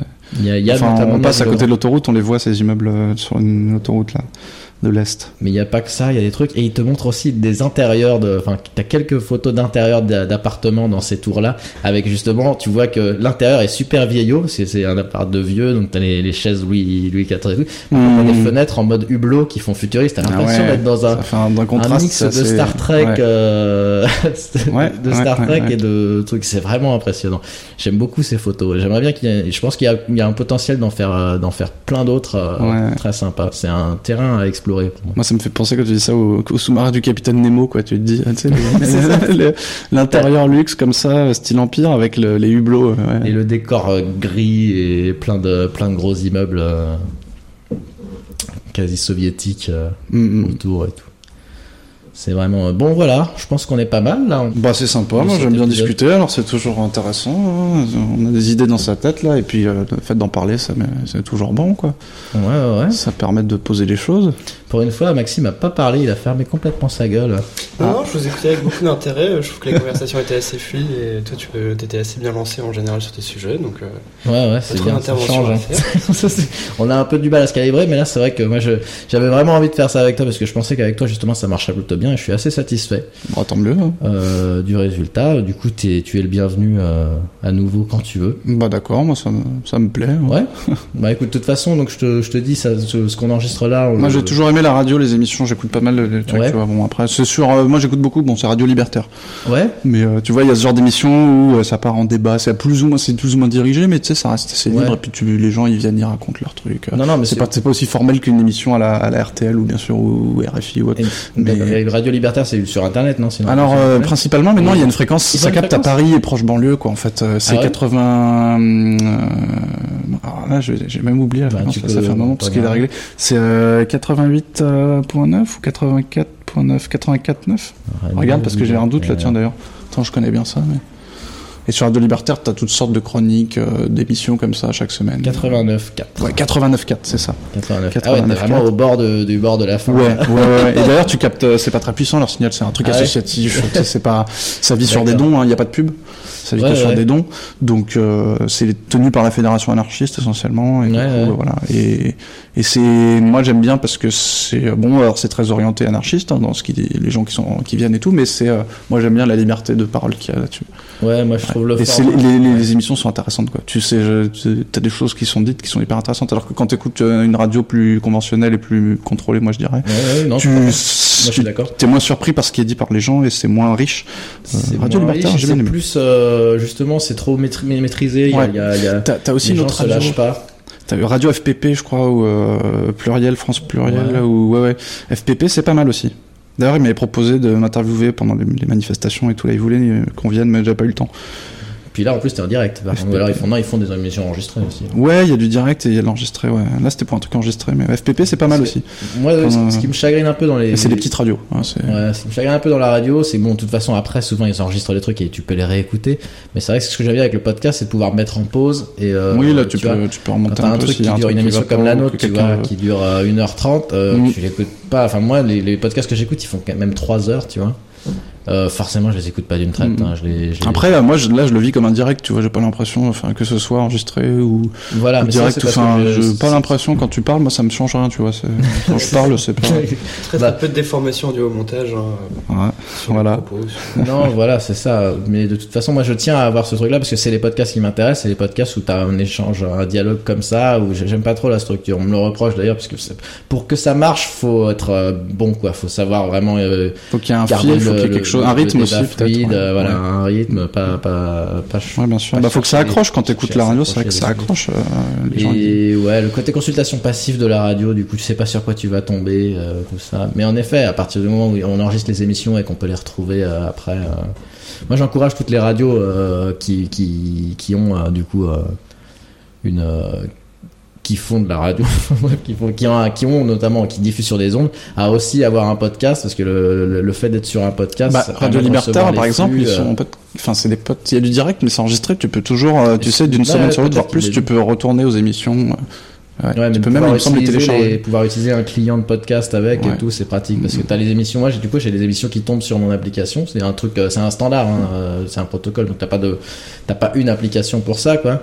euh, du coup, c'est ce que je te disais quand je te disais que notre émission était, euh, était inscrite dessus sur ces flux-là et ça permet de les écouter quand tu veux, de vous les voir tomber euh, tout seul. Donc je pense que c'est intéressant mm. pour une radio de l'avoir, quoi. Parce que moi, mm. c'est plus, je suis plus à l'aise de faire ça que même d'aller chercher sur un site, quoi. Ouais, ouais, ouais. Là, ça euh, tombe. mieux euh, d'essayer d'écouter et de voir, de venir religieusement. Tu vois, j'ai essayé d'écouter Guillaume Meurice, qui, qui me fait un peu marrer sur sur France Inter. Là, toute mm. l'émission, par contre, c'est chiant. ouais, c'est pas forcément. C'est plus lent. Je préférerais pouvoir sélectionner un peu le contenu, des fois passer ou. Du coup, tu le mets sur YouTube et tu, tu t'écoutes juste sa séquence, mais c'est vrai que du coup, si tu veux l'écouter euh, juste euh, en live, c'est pas facile. Mm. Bon, on va wrap it up. Et ben voilà, c'était euh, notre entretien, l'épisode 3 avec Antoine. J'espère que ça vous a plu parce que moi ça m'a beaucoup plu et Maxime aussi. On trouve que ça s'améliore petit à petit. Et on était vraiment content d'avoir pu faire ça. ça. Moi, c'est un truc que j'attends depuis, comme je le dis dans l'épisode, c'est un truc que j'attends depuis trois mois au moins.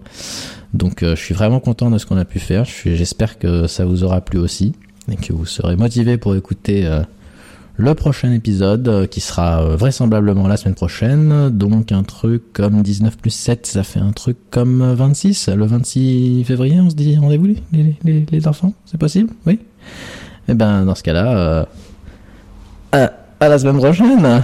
Au revoir.